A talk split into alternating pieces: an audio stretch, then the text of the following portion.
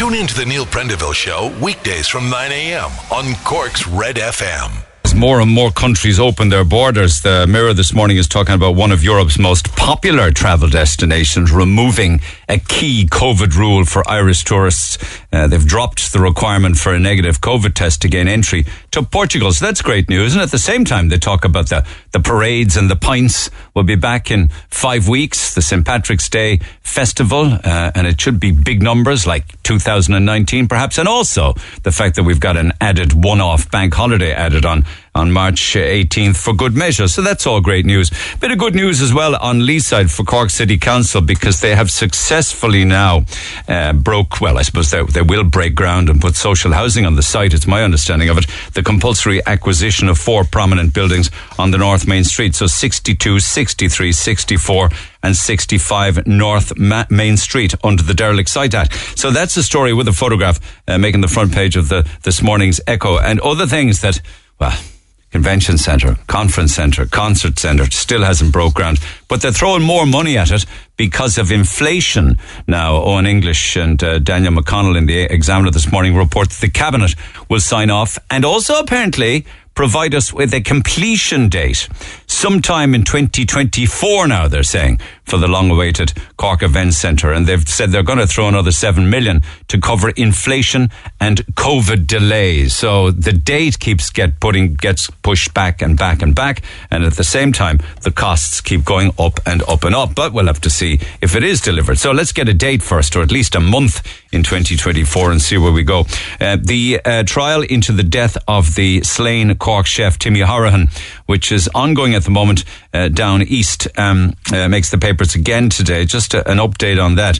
Uh, Kathleen O'Brien uh, was giving evidence yesterday where she said she threw herself over Timmy, trying to protect him from the vicious attack uh, upon him at the tented village off the Mardyke Walk, where they were both living at the time of his death in October of 2019.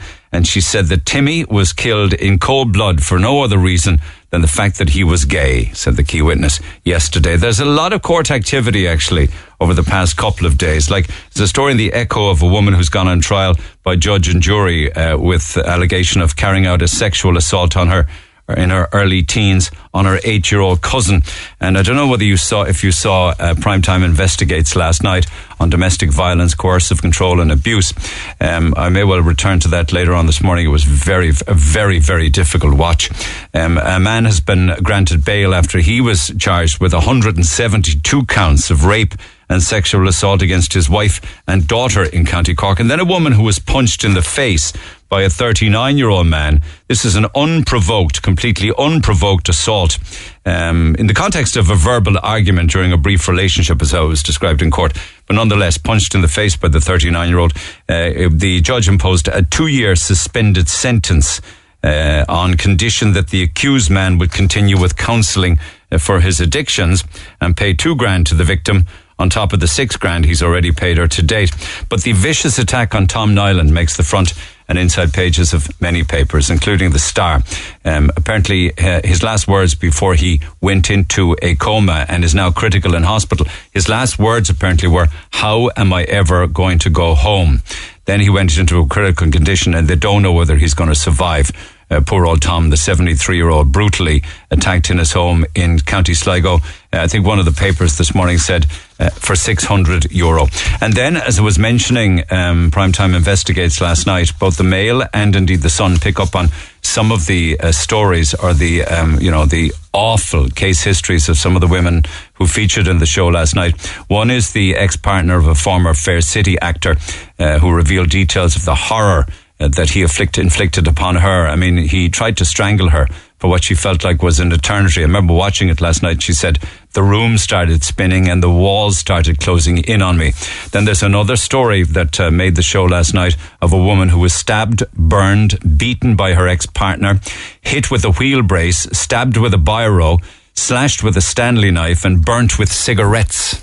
I mean, it's awful. Um, and apparently, through COVID, the amount of calls to uh, refuge centres and indeed, um, you know, women's health uh, aid organisations went through the roof by all accounts. Um, I'll come back to that. Other things that have gone through the roof, of course, is the cost of um, filling your car with petrol. It's now at a 30 year high. A 30 year high. But um, does it would it surprise you to know that BP have seen their profits rage ahead to the end of 2021?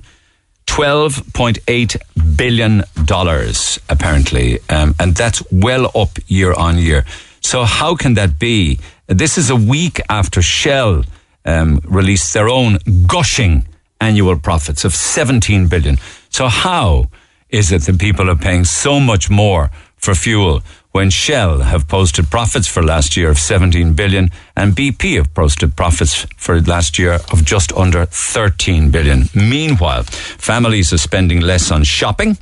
Uh, the front of the mail says that families are also ditching branded goods and spending less to counter soaring inflation. And they're looking at the cheaper options now for everything. And actually, the Mail this morning compares the branded and the unbranded. Like, for instance, your Kerrygold butter at two euro nine against the Tesco butter at 149. Think about what you'd be inclined to go for. Papers also, and uh, bear in mind as well uh, that an awful lot of people are just in the cold or they're limiting the amount of times that their boilers on and off. And that's why this initiative on trying to get at least half a million homes to a B2 rate Hope you can follow that. There's a BER rating put on every single home in Ireland. It can be as high as a, uh, you know, a, a, a triple A star, you know, but and down to I don't know, certainly down to a D or perhaps an E for the very, very old homes. But the idea is to try and get as many homes up to a B2 rate, which would be pretty good. And there's going to be grants available to that um, in the not too distant future for different amounts of money. 25 grand to individual homes to help retrofit to make your house warmer. But a lot more than that then. And in some cases, people they say can even get heat pumps. So I'm going to hold on to that story and maybe get some professional advice on it in the next couple of days. And at least the UK are trying to make a difference. In the Times UK this morning, they're saying that pornographers face multi-million pound fines if they can be found, that would be if they don't have proper age verification on their websites. They have to be able to prove uh, that people who are watching and are on their websites actually are over 18. Um, and that will be a law. Talking about the law, our own law are getting uh, new uniforms for the third time now in 100 years. I like them, I have to say. I mean, they're, they're really with it. Uh, so a brand new uniform will be delivered to 13,000 members of the force, don't know, I imagine across this week. And uh, they look pretty cool. Uh, some of the shirts are really funky because they're they're short sleeved, short sleeved um, uh, up to now, but I think they're probably going to change everything, including a lot of the designs and the colours. I wouldn't be the greatest in fashion, but they look good to me. And to be honest with you, they don't look all that far off the Star Trek uniform. Do I sound crazy saying that? Don't sound, don't seem all that far off. You look at the photographs of uh, Captain Kirk and Spock and the gang.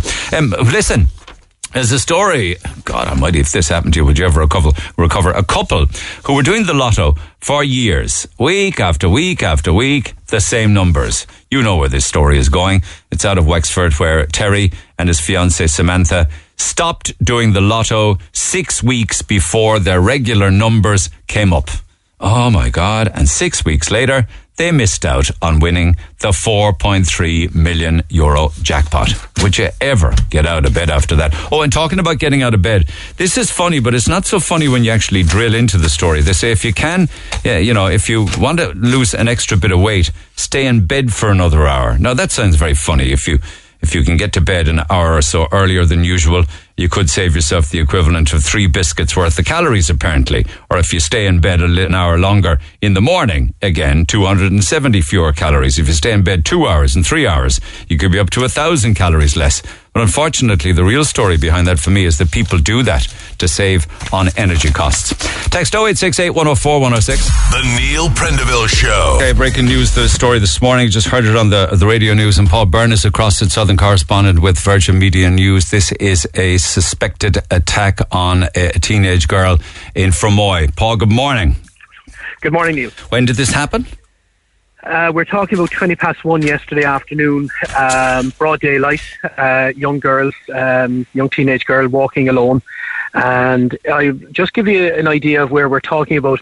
If you're coming into Fermoy from the Cork side, you come to a crossroads. There's a bar there called the Wagon Wheel, and you just pass the Wagon Wheel, turn right, and you're into Chapel Square. And um, it's a very very quiet area. There's a the church directly in front of you in Chapel Square, um, houses both left and right in the square, lots of cars parked up. Um, but my understanding is that this young girl was walking along Chapel Square when she was set upon and and attacked. It, t- uh, allegedly, two men was it? Yes, uh, my understanding was that there was two people involved, um, even though that they arrested one man who's thought to be in his thirties, and two teens who were in the area at the time heard the girl shouting out for help. And my understanding is that they actually knew the, the, the victim in the alleged attack. They went to intervene and um, you know try to stop the man from allegedly attacking her, and then one of them suffered uh, injuries to the head. I, I, understand that he may have been actually hit with a bottle and he was taken to hospital and received a number of stitches. The young lady, that um, alleged attacker, then fled the scene. The young lady was treated at the scene and then removed to hospital as well for an examination. Now, this morning, of course, Gardaí will be looking for the public's help in this matter, but also perhaps at uh, CCTV Yes, last night detectives were scouring the area and harvesting CCTV from shops, from pubs, from houses in the area. And as they always say, just because somebody is in custody, that doesn't mean the case is solved. They will be appealing to anyone who may have seen anything unusual in the area, say between um, half past 12 and half past 1 yesterday afternoon. People who may have been travelling in and out of the Fermoy area, um, again, the same time, who may have a dash cam, who may have seen something on their dash cam. Remember, this is an extremely busy area in one sense because there are three schools nearby. Um, you're, you're, you're talking just um, five minute walk into less maybe into town itself, three to five minute walk into the town. So it's a very very busy area. Lots of cars passing by. Chapel Square, as I said, is quiet. A lot of cars do park up here, but once they park up, the people leave. Yeah, yeah, yeah. And uh, you are saying that a man has been arrested, though, yeah. A man in his 30s was arrested um, yesterday evening after Gardaí um, secured CCTV footage. I think they were able to identify a person of interest. Uh, they moved in last night, picked up that person, and took him to From Fermoy the Station, where he's been quizzed. Now, he can be held for 24 hours. Uh, he is entitled to rest periods. If he wants to rest, then the clock is stopped. Once he wakes up and goes for questioning, the clock starts ticking again. But overall, they can hold him for 24 hours and quiz him in relation to the alleged incident. Okay, okay. So you're saying that the girl who was attacked. Um, do you think didn't sustain any injuries, but one of the te- teenagers who went to help her did? Yeah, St- needed um, stitches, I, I, I, think, in hospital. Is it stitches? Stitches to the forehead. I understand.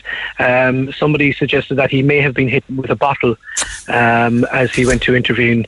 But um, look, I suppose, thankfully, there was people in the area at the time, and you know, I know this young lady is extremely traumatized, as you can just imagine. You know, you're walking away, minding your own business, and then all of a sudden you're allegedly attacked. These attacks are all happening in the middle of the day. and that's not something we were reporting very much in the past, I have to say. Yeah, it's um, you mm-hmm. know, it just goes to show the, the the day we're living in. I think, really, you know. Okay, Paul, thank you for that. Much obliged. Uh, Gardaí investigating, asking the public for their help in that regard on Fermoy 025 821 00 or any Garda station. Paul Burns, Southern correspondent uh, with uh, Virgin Media News. They're not the kind of stories you want to be reporting at all. But even worse, it's the amount of them that we seem to be reporting these days. Back after the break, pick it up then. The Neil Prendeville Show on Twitter at Neil Red FM. Ah, yes, from yesterday's program, chatting with uh, Katrina from Penny Dinners and the fact that they're providing um, communion dresses now for young girls and families that just can't afford them. People can't put bread and butter on the table, yet we have guys terrorizing people to pay a television license. The inspectors and the government should be ashamed of themselves, says Tony. Katrina and all those in Penny Dinners are living saints. It is so, so sad what is happening. Our three from Cork and government should speak to her, says Shiona. And more, what a great woman Katrina Twomey is. Neil, apparently you should ask, I didn't see this till I was finished chatting with Katrina, but apparently ask Katrina the story behind Everton. At the televised game from Goodison Park at the weekend, the Penny Dinners logo was draped behind the goal. I love it. Thanks for that, Frank. Uh, there's no poverty in Ireland. There are grants for everything now, nowadays. Look at the third world. They have poverty. It's only first world problems we have here. It's rather unkind, really. Walk in my shoes, as the fellow says. Uh, are penny dinners looking for volunteers? I would love to help if so. Yes, they are looking for volunteers and they would love to see you. Just call in uh, to Hanover Street and offer your services. Neil, for God's sake, when is this bull ever going to stop with you? There's no such thing as struggling families anymore. They will try and paint a picture that they are struggling, but the state provides a one parent family with 300 euro a week. These parents I often see have brand new smartphones and can buy plenty of alcohol at the weekends for themselves. They're also running in and out of the bookies and the casinos. So come on, that's the reality out there. Please stop these bull stories I'm sick of listening to on your show when all they have to do is manage their money better. Now, there's a fountain of information in that there text, isn't there? Let, us say, for instance, that there are people uh, who have um, uh, brand new smartphones and buy plenty of alcohol at the weekend. We know of them. Let's say that there are people running in and out of the bookies and the casinos, because we know of those stories too. Let's say that all of that is being provided by uh, social welfare and state assistance or disability, right? Let's say that that exists. Okay. Drill into that. Right? Do something about that. But for God's sake, when you send a text like that, don't throw everybody into that category because it's just not fair, particularly for people who are struggling. We have the poor, we have the new poor, we have all sorts of issues. When I say new poor, I don't mean that in a dispar- disparaging way. These are people who would have been managing, surviving, head above water, say a couple of years ago, and now can't. These would be people who go out to work every morning uh, for maybe limited salaries, have children that they love, a roof over their heads, they may have mortgages, they may be renting. They are not the kind of people you are you are describing in your very very broad sweep of a text there. I appreciate that there are people like that. In fact, I'll come back to it with some more texts and emails of cases of it if you wish, but not everybody. Um, so anyway, listen, thank you all the same for the text. I don't agree. Uh, I just don't, and I, I, hope that other people out there uh, would be like minded to myself. Anybody see um, the uh, Primetime Investigate show last night? Uh, for me, it was a very, very difficult watch. One part of it actually spoke with the mum of a girl who was abused for many years, coercively controlled, beaten, tortured, bullied, name called. Uh, some of the girls in the sh- in the show last night got awful beatings while pregnant at the hand of the hand of their partner, um, the hands and legs of their partner. One or two of the girls that featured actually lost the babies in the womb. There was a mother who broke my heart because she was making the point that your baby's always your baby, even if your daughter's 25, 26, 27, 28 years old. And she, as a mother, felt so helpless, you know, um, because she just couldn't help her. Now, never mind what was going on during the assaults and the years of torment, she was saying on the show, perhaps you saw it, she was saying that her daughter is a completely changed person and she doesn't know whether she'll ever bounce back from it. It was awfully sad. And I just kept on asking the question as to and actually, to be honest with you, some of the show last night spoke to men who also were also were victims of bullying, coercive control, and violent rage. But the vast majority of them were women, and you got to wonder why do people do that? I mean, why? Like, what kind of a psycho? You know, how how is somebody born and develops that kind of mind, personality, and brain pattern? June, good morning. Good morning, Neil. And while I ask that question, I imagine you ask it all the time from both sides, I feel like, because you're a survivor of domestic violence and now spend most of your waking hours helping others in similar circumstances. Isn't that right? Yeah, that's right. That's the one question that when I left, I asked actually um, when I was in therapy after it you know, why did he do this? What was in him that made him do this to me? Was I wrong? You know, you've so many questions going through your head to try and understand how somebody can inflict that kind of pain and torture on you. And I hear women that come in to us here in Yana and ask the same questions. Why do they do it? You know, it's trying to figure it out in their heads as to why someone can be that cruel. And it's so coercive that they end up blaming themselves if I had done things differently or that was my fault because he, and sometimes she, has literally got into their head and rewired them to think that way. Yeah, yeah, and it starts from the minute they meet. Um, they meet them, you know. So these men are very, very clever in what they do. They're very calculated. They know exactly what they're doing. It's not a mistake It's not something that just, you know, flew off the handle. It, it all happened in an instant. These men are very, very calculated in what they do. So when they meet somebody, they're taking every ounce of information that individual is saying and they're storing it. And they'll know exactly when to use it um, to be able to coerce the woman, to get the woman to be able to do what they want her to do. And of course, you know, to take away her self esteem, her confidence. They use it as a weapon against the woman. I'll come to the I'll come to the court aspect of this in a, in a few minutes' time. But you, you did see last night, and you saw the story, for instance, of Vanessa Begley, um, who uh, was stabbed, burned, beaten. At one stage, there was a wheel brace used. Uh, she was uh, slashed in the face with a with a Stanley blade, and her arms were covered in in, in cigarette burns. Um, the, the, the physical abuse to her is very upsetting to hear and watch. But I, I felt awfully sad for her with regards to the name calling, the names that he called her. You know, it was it was yeah. just so like it's it's very planned, isn't it? It's it's very meticulous. It's it's it's constant torture. It, it really is, and unless you're in it, it's really hard to understand what these women are actually put through. I mean, they're physically, they're emotionally, they're sexually violated and abused every day this abuse doesn't, you know, just happen once in a while. It's every minute of every day. Yeah, and, and they will use anything at their disposal to be able to control that woman. And in in the case of of Vanessa. Uh, who was very brave actually to go on camera. Oh, she didn't have her face amazing. distorted. She didn't have her voice distorted. Others were too afraid to be seen or identified, but they still told this story, but the voice was changed. But he got he got four years with eighteen months suspended. And in the case then of Sarah Behan, whose ex partner was a former Fair City actor. I believe, correct me if I'm wrong, but the court case was put back and delayed and deferred 24 times. Yeah, yeah. I mean, added yeah. torture and hell to go through waiting for a court appearance. Yeah. And, and we would see, you know, not to that extent, but certainly we would see cases that have been put off and put off um, and deferred, and that's because they're able to go in and do that. Um, and like you know, you've also to remember not only has has a woman left that situation, and they're in absolute fear.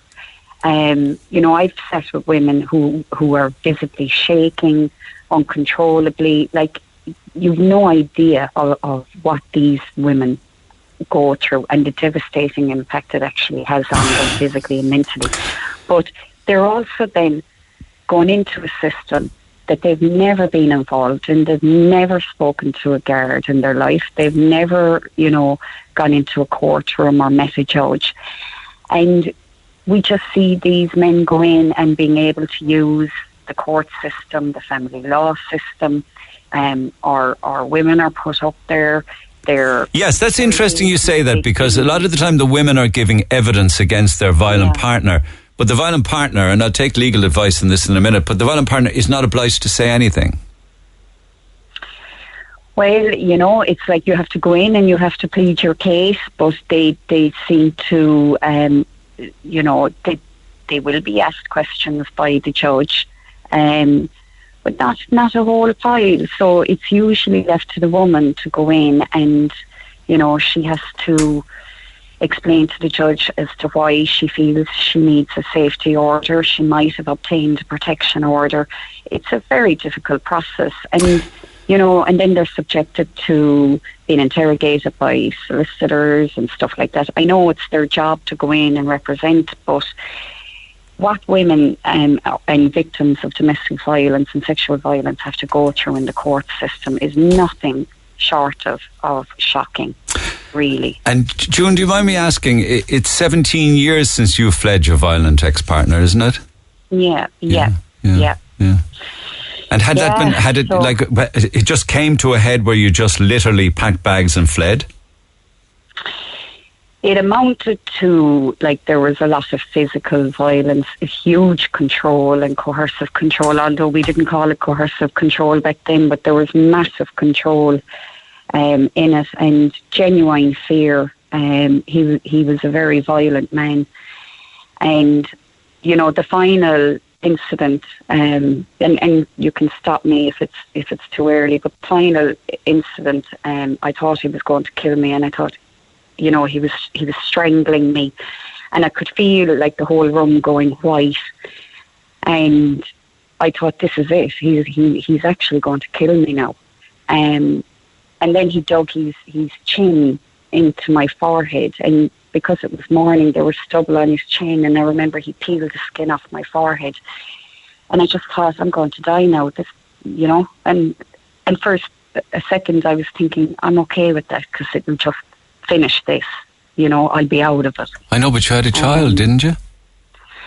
Yeah, yeah. I just thought, you know, I I can't take this anymore. You know, um, but that was it. As soon as he he he had grabbed me, he had jumped off me, and I thought, "That's it. We we we need to get out of here. We need to go." Where did you go? Um, well, it took three months of planning um, with a domestic violence service actually in the city. Um, they were absolutely amazing, um, and we went to a refuge in Clare.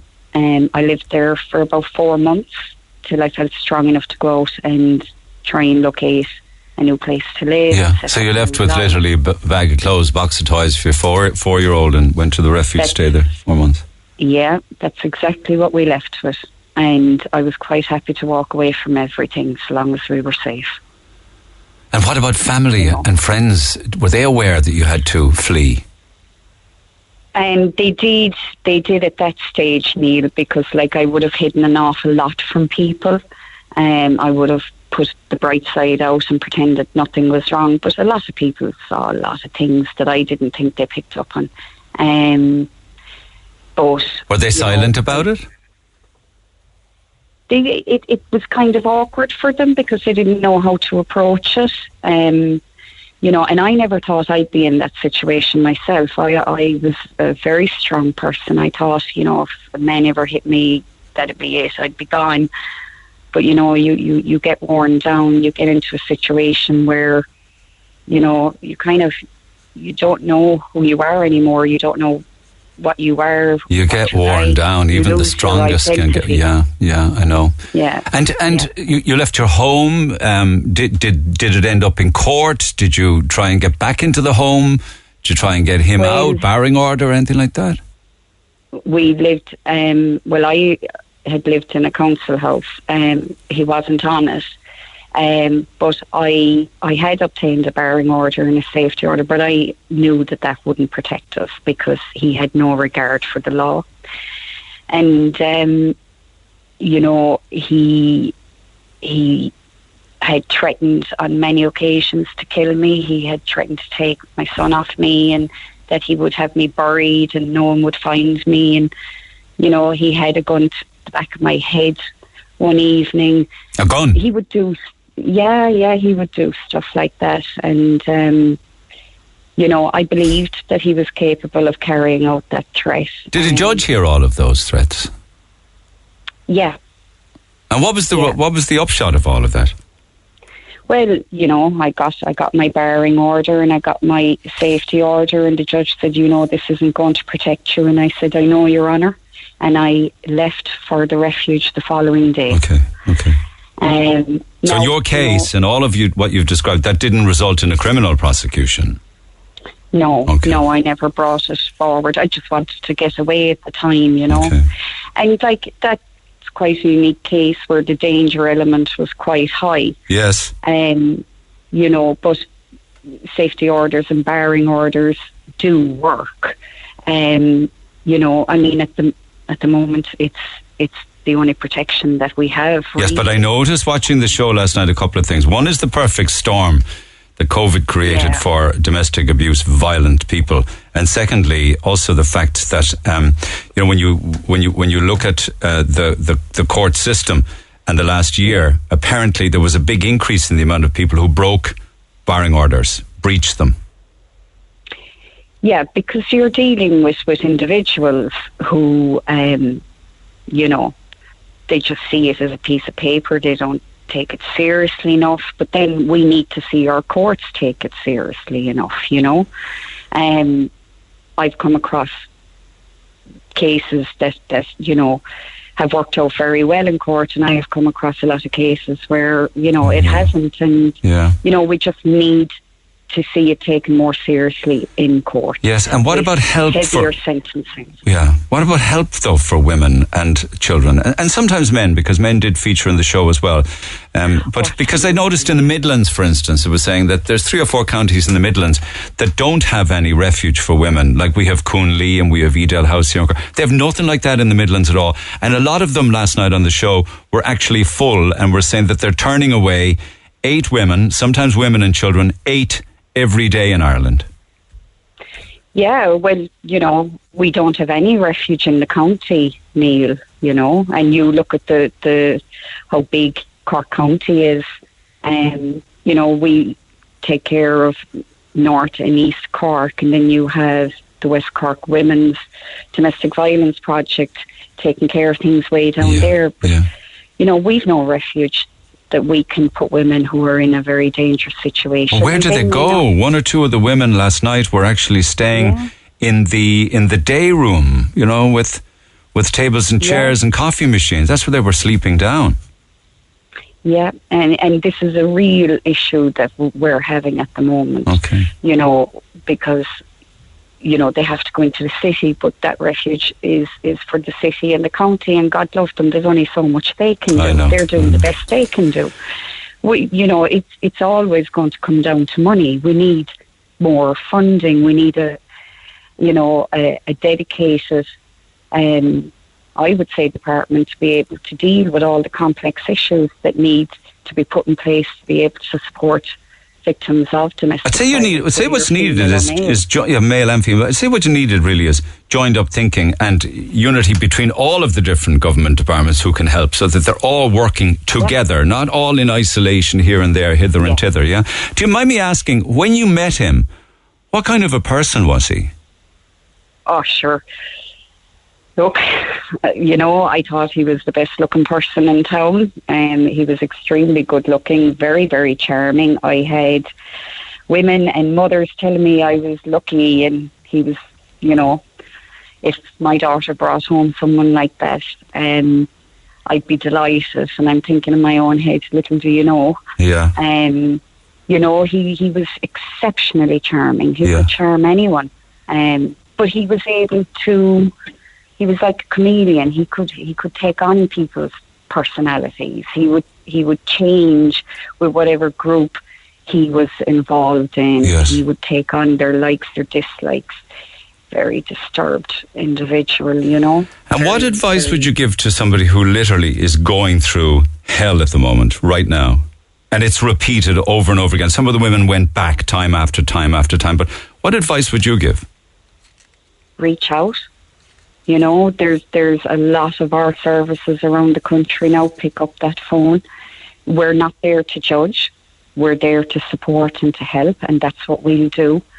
Um, you know, and just to say as well, Neil, you know, we've gotten the most amazing support from the All Guards, the Midleton Guards. They've been uh, exceptional. Call the Um, guards. You're to us saying that? Call the guards? call the guards, reach out, get help.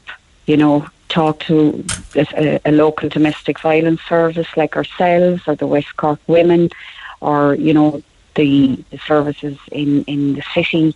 Um, you know, just there is help there. We can support women. We can help them to leave. And it's not your They're- fault. They're not alone. Yeah, it's Yeah. not your fault. June, Absolutely thank you not. so much for taking the call. I really do appreciate No it. Not the easiest topic in the world, but um, good luck. Um, and I hope you have much success going forward with Yana and uh, all of the women, children, and indeed men um, who need your services. Thanks for taking the call. Yeah, appreciate it. Thanks. Cheers, June. Neil. Take care. Text 0868 104 106. Back after the break. Neil's got a new number. Call him now on 0818 104 106. Text 086 yourself. Text 086 8104 106. I was looking at uh, emergency numbers earlier this morning. Say, for instance, for Edel House, which is 427 4240, 021 427 4240. And that's the. Um, um, Edel House provides emergency accommodation for women and children who are homeless or have to flee violence and coercive control. They can accommodate 10 families or 18 single women. When they're full, they're full. And that certainly was the case with a lot of the refuge centres across the country. And last night's television programme, Vicky Buckley is from Buckley Law Solicitors on the Mall. Vicky, good morning. Hi, Neil. How are you doing? Good. Are you on a speakerphone there, Vicky? Sorry, I was just on the other end. Not about it. Listen, did you watch that uh, program, Primetime Investigates, last night? I did. I did. I actually made a, kind of a conscious effort to watch it. To be honest, it, yeah. it was a hard wa- hard watch. But you, you, deal with cases of domestic violence all of the time. Um, were you shocked by the severity of the stories? Not really. Unfortunately, it's kind of what we see all the time um, on a day to day inside in the courthouse. Um, so I, I, suppose the main thing for me was that I was really glad that it was again being highlighted. You know, I, I suppose the phrase "let's have the conversation" is is now being used quite often. Um, and I think that this was really, really important. Yeah, but why then were we watching stuff with regards to uh, no jail sentence, suspended jail sentences, time off jail sentences, uh, and also one girl who had to go to court 24 times to have it cancelled, put back, mm. deferred. Every single time the defence said that they weren't ready. I mean, okay. So how can the yeah, how can the legal system be working when we see things like that? Yeah, so I suppose, look, I'm only a tiny cog in the legal system, but this is the area where I work in predominantly. Um, and w- with regards to, to, to break it down, I suppose, with that, that girl that had to go in that amount of times, like that is an inordinate amount of times, and that would be the exception as opposed yeah. to, you know, what generally happens. Um, I suppose, and I'm not taking from the strength of these men and women that actually do go in and have the strength to, bring something like this to the courts. The court and the judge have to balance what's before them. Yeah. And it is it is an adversarial system in its most basic, in that everybody has the right to innocence until proven guilty. Yeah, and that's the, the common law the jurisdiction that we actually live in. So I suppose what that's doing is that system, whilst there's flaws in it, right, and I suppose we could be discussing that all day long, but it, it does protect a person until the evidence is there sufficiently to prove them guilty of the offence that they're there.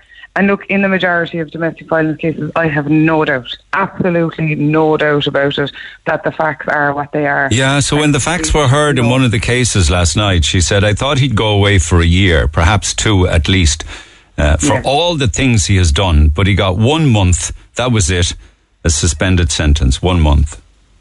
Yeah, look, the sentencing, the sentencing issues is, is, is something that's discussed all of the time, um, and I, you know, I think that the parameters are, are there. I do think that the judges are now definitely changing and recognising the impact of domestic violence in that perhaps before it wasn't correlated to the same level as an assault case, you know, whereas now it's it's it certainly is is being viewed. And I, I how could a judge see it as a, as an assault case, an unprovoked attack on the street? How could they see domestic violence as being sentenceable in the same way? when it, when it could be it could be as a result of years of domestic violence, years of coercive control, and indeed in some of the cases that we saw last night, femicide. A guy stabbed his wife yes. and she died. Yes. Yeah.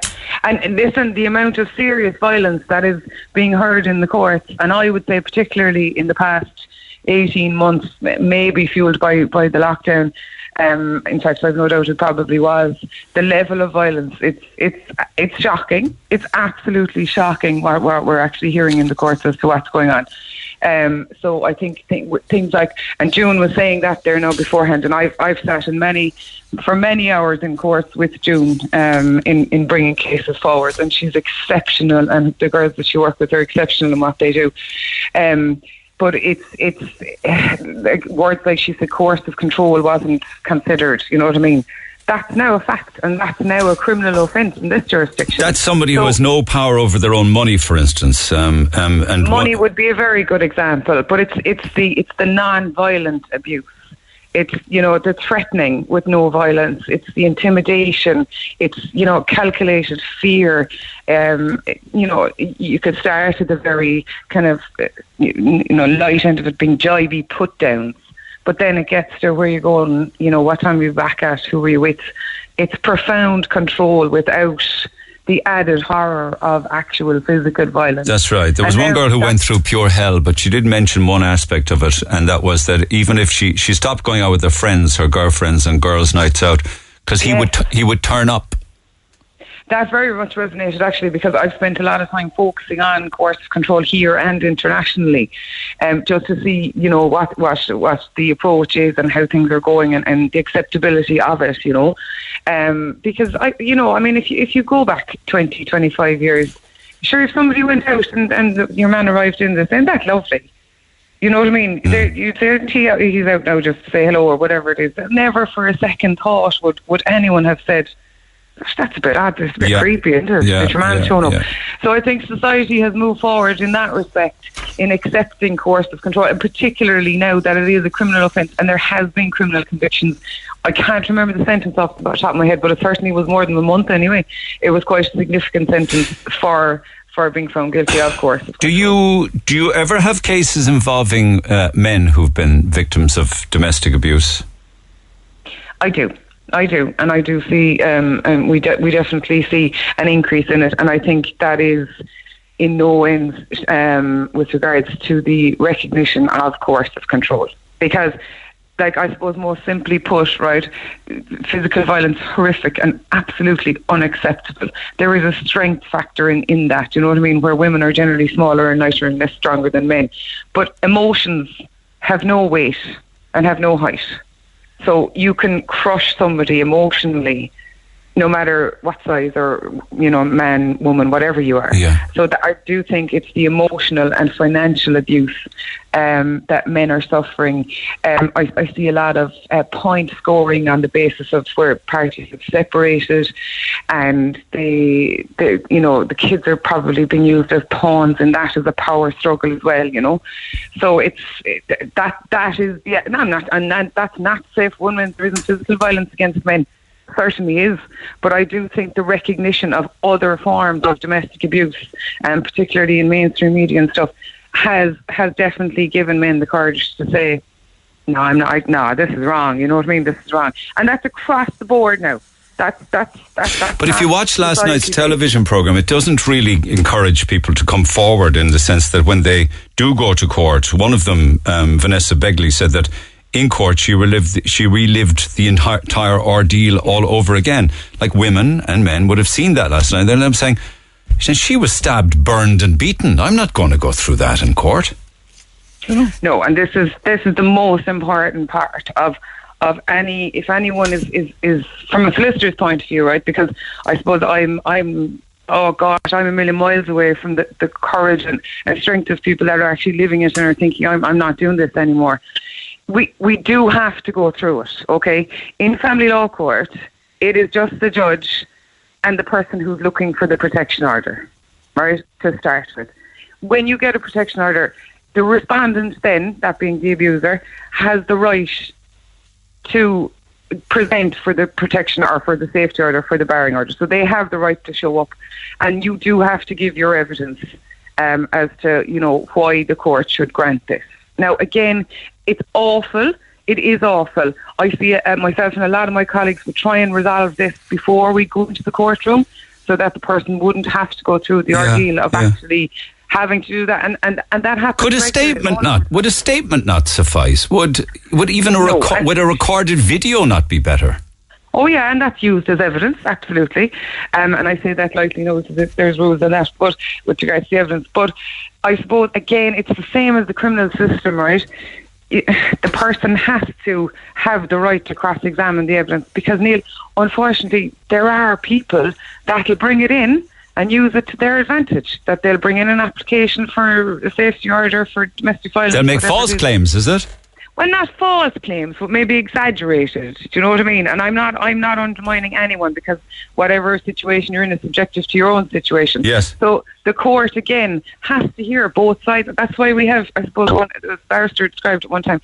That lady with the scales that we just nonchalantly kind of look at on the top of the, the courthouse is all over the place. That that's where it is. That's the system. And it has to be balanced, and the judge has to hear both sides in order to grant that order. Because if you're granting a barring order, like you're you're tipping into somebody's, um, I don't sound very lawyer, you know, like, but you're tipping into somebody's constitutional right to have a home. and you're saying you're out of your home by reason of what you've done.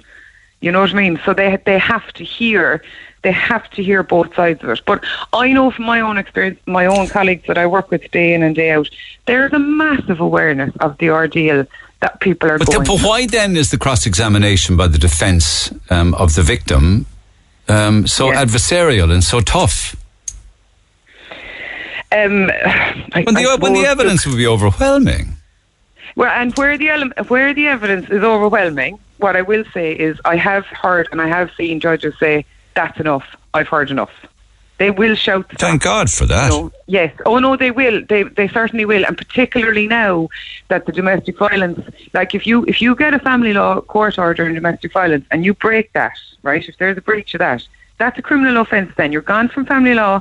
You're gone from the you know we'll sort it out outside before we go in. That's it. You're arrested. Once the complaint is made, there's a pro-arrest policy with Garda Síochána. They've done huge work on it, and they will arrest um, the person immediately and question with regards to the alleged breach of it. That person then, that person then is held in custody, Neil, until the next sitting of court, and then they're brought in. So, it, I mean, it's progressed massively in that, in that regard, and I do think people should know that that if you have a family law order and it's broken, and you ring 999 or you ring your local Garda station or whatever it is, that person will be arrested because there is a family law order. They are they are they have huge. Yes, but where they, I, I now. ex- I appreciate that. But watching it last night, where they fr- where they flee the house, like uh, there was a woman last night who uh, one of the women working with the Kerry Refuge said we had women ringing in the middle of the night, whispering at the end of the phone. We're getting Yes. four times the amount of calls that we did before COVID, um, and they've nowhere to put them. I mean. I mean, we know of the medical implications of COVID with regards to delayed uh, assessment and delayed treatment, surgery, and chemo and issues. But has this been the perfect storm as well for domestic violence? I would say 100%. Um, and I'm, I'm, I'm knocking around the courts now a long time. And I would say that the level of violence has intensified no end. And the amount of applications has has increased no end. Okay. This is just a situation whereby that vulnerable person is now stuck in the same house. They might have been able to go for a walk. I mean, thank God it's lifted now, so there's a little bit more relief, you know. But like, they may have been stuck in the same house or the same apartment with this person, and should that that person's only laughing at them. You know what I mean? They have them now literally in a corner, and they can, if it's coercive control and emotional abuse, can you imagine? And tell All me- day, every day. Yeah, and tell me this before I let you go. In the in the event of somebody taking illegal action against a violent partner, are they entitled to free legal aid?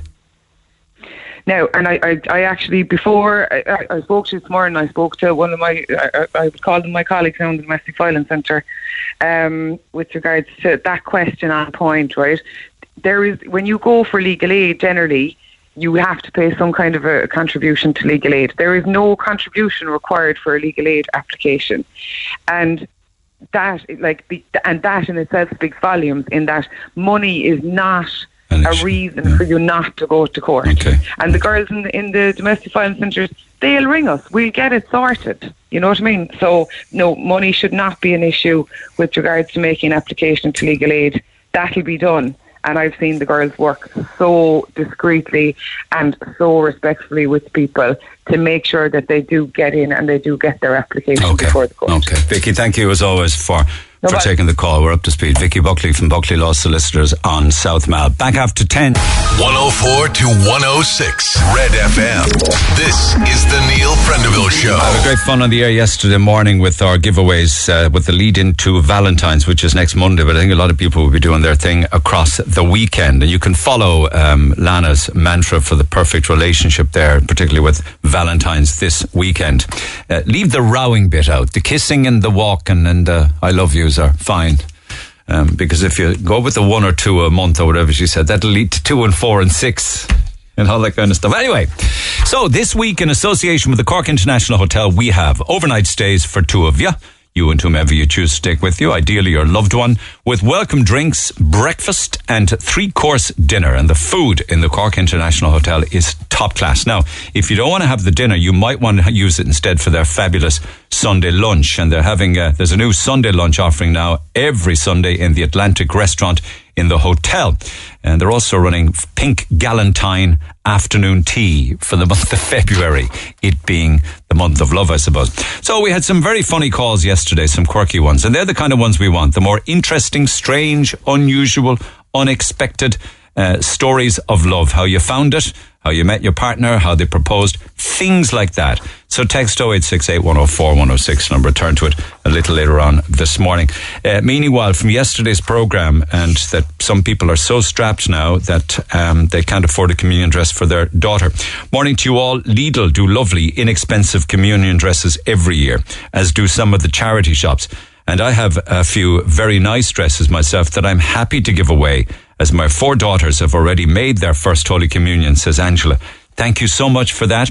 You're right. Uh, for people on a budget, of course, they shop accordingly, uh, and you can get a lot more inexpensive communion dresses if you have even the money for those.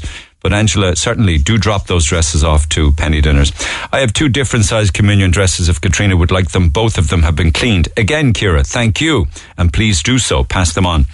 Morning. I hate these arguments about kids wearing communion dresses.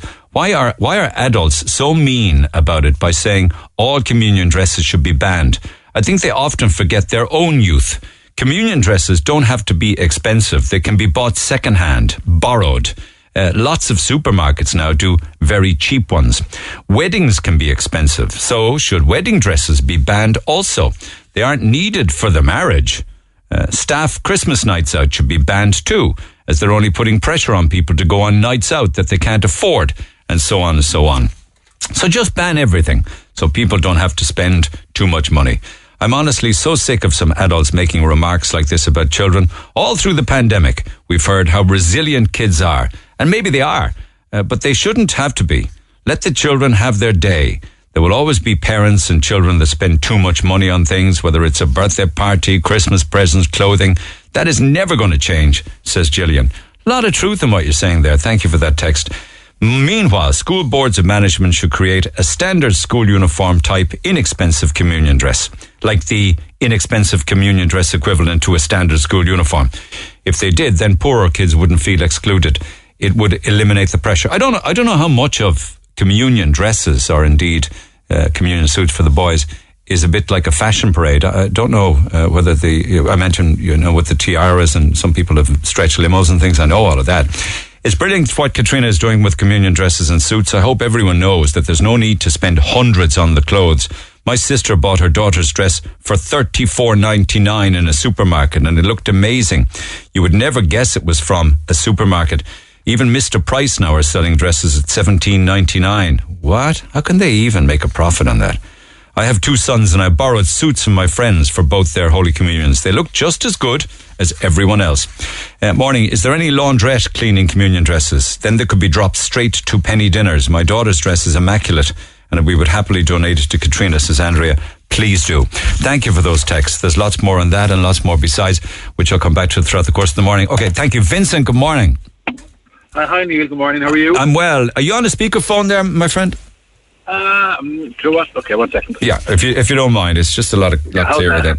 That's fine. We'll drive on. You you you wanted to pick up on when you say assaults. Are you talking about unprovoked street assaults? Are you talking about the domestic violence issues we've been talking about, or all of it? What? Well, I suppose it could really touch nearly every aspect of it, but what kind of drove my decision to give you a call was listening to the, um, well, all the various conversations you've been having over the last number of weeks since uh, a lot of the assaults started.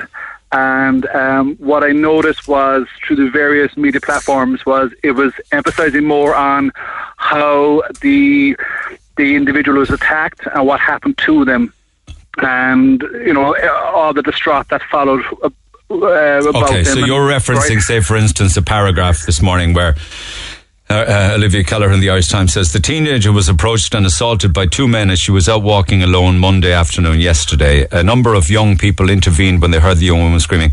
Um, and the assailant fled the scene on foot. Is it is it that kind of information? Well, no, it, well, it's more more graphic than that, and how, um, yeah, I mean, that will be obviously a part of it, but it's more graphic than that. What's being portrayed across the media platforms. I think what should be more focused on is how the attackers are going to be dealt with. Uh, now, I mean, I know nothing about the Irish system and, and how they're going to be, you know, treated in the courts, and probably a lot of these attackers might know either they just know they're going to attack, and well, they don't know what's going to the consequences are going to be afterwards. So uh, I think it's probably a good idea maybe to stress across the media platforms how if you do such an act, how you're going to be dealt with, Yeah. and uh, and how it's going to be how it's going to affect not only you but all your family, your friends, and and you know even the the person who was attacked. You know, it, it's just the whole spectrum of it, and I don't think that's come across on media enough to say to these attackers, look, well, you know, this is what's going to happen to you potentially if you. No, but do you accept? Do you accept that, the, that the, the, the report? The, uh, do, are you okay with the fact that these assaults and these attacks and this violence is reported?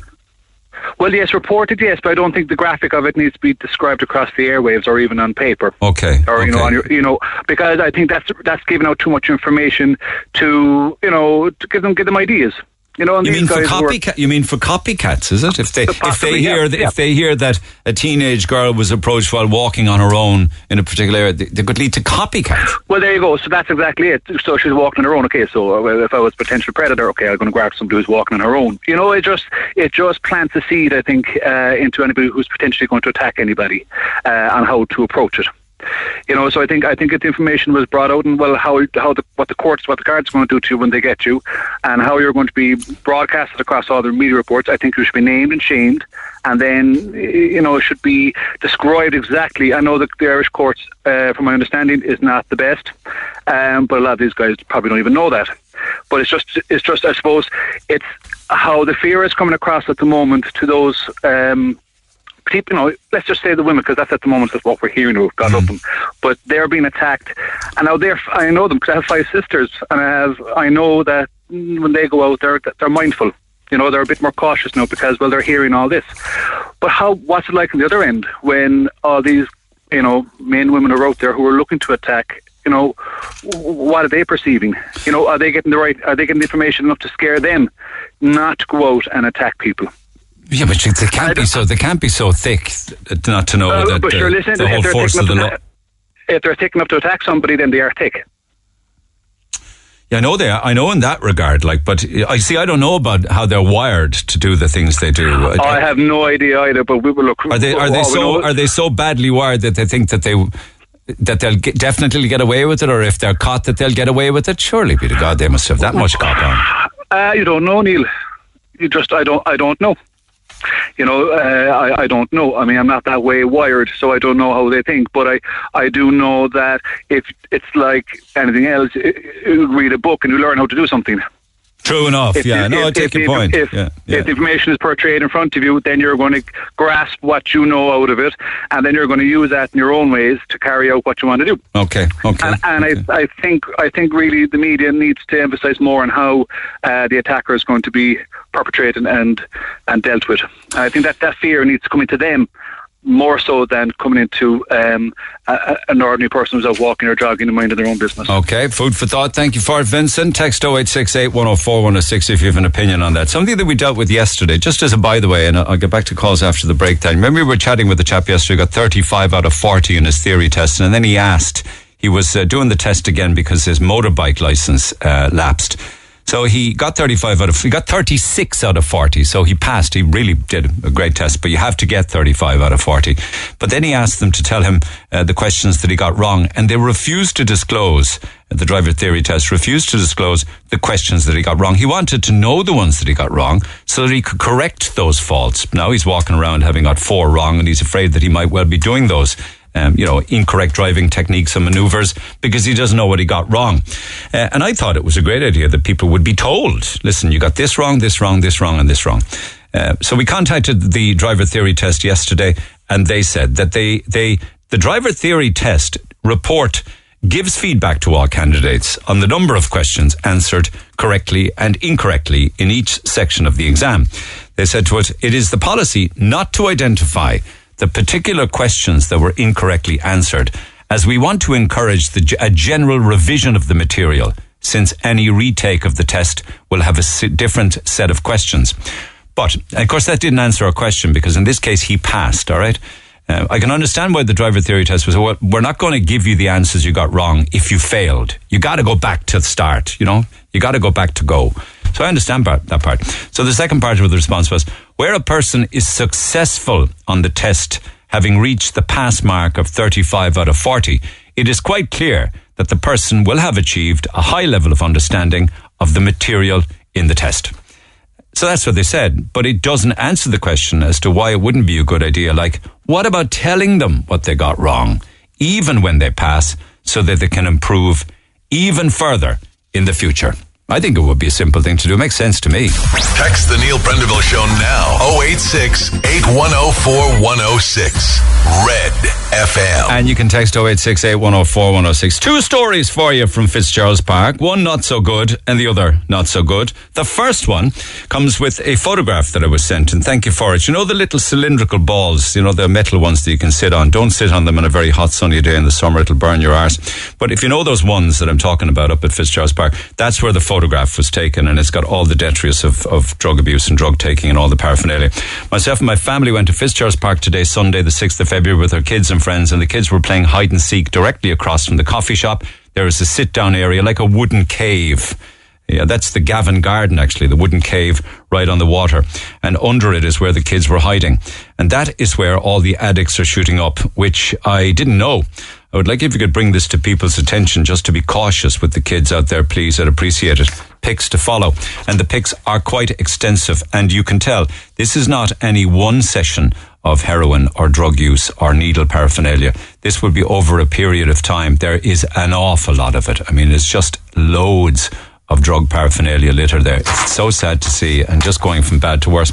And the other Fitzgerald's Park story, um, okay, some months back, I was chatting with uh, uh, the journalists at Tripe and Drisheen. I believe it was JJ O'Donoghue at the time. And for some reason, we got chatting. They do deep dives on Cork stories every week, and they're fabulous reading at Tripe and Drisheen. And I think, if I remember correctly, we ended up talking about the busman's hut, which was living its life very nicely. Thank you very much up until sometime in the noughties when uh, we rejigged and rechanged and redesigned the whole of Patrick Street and the busman's hut was moved.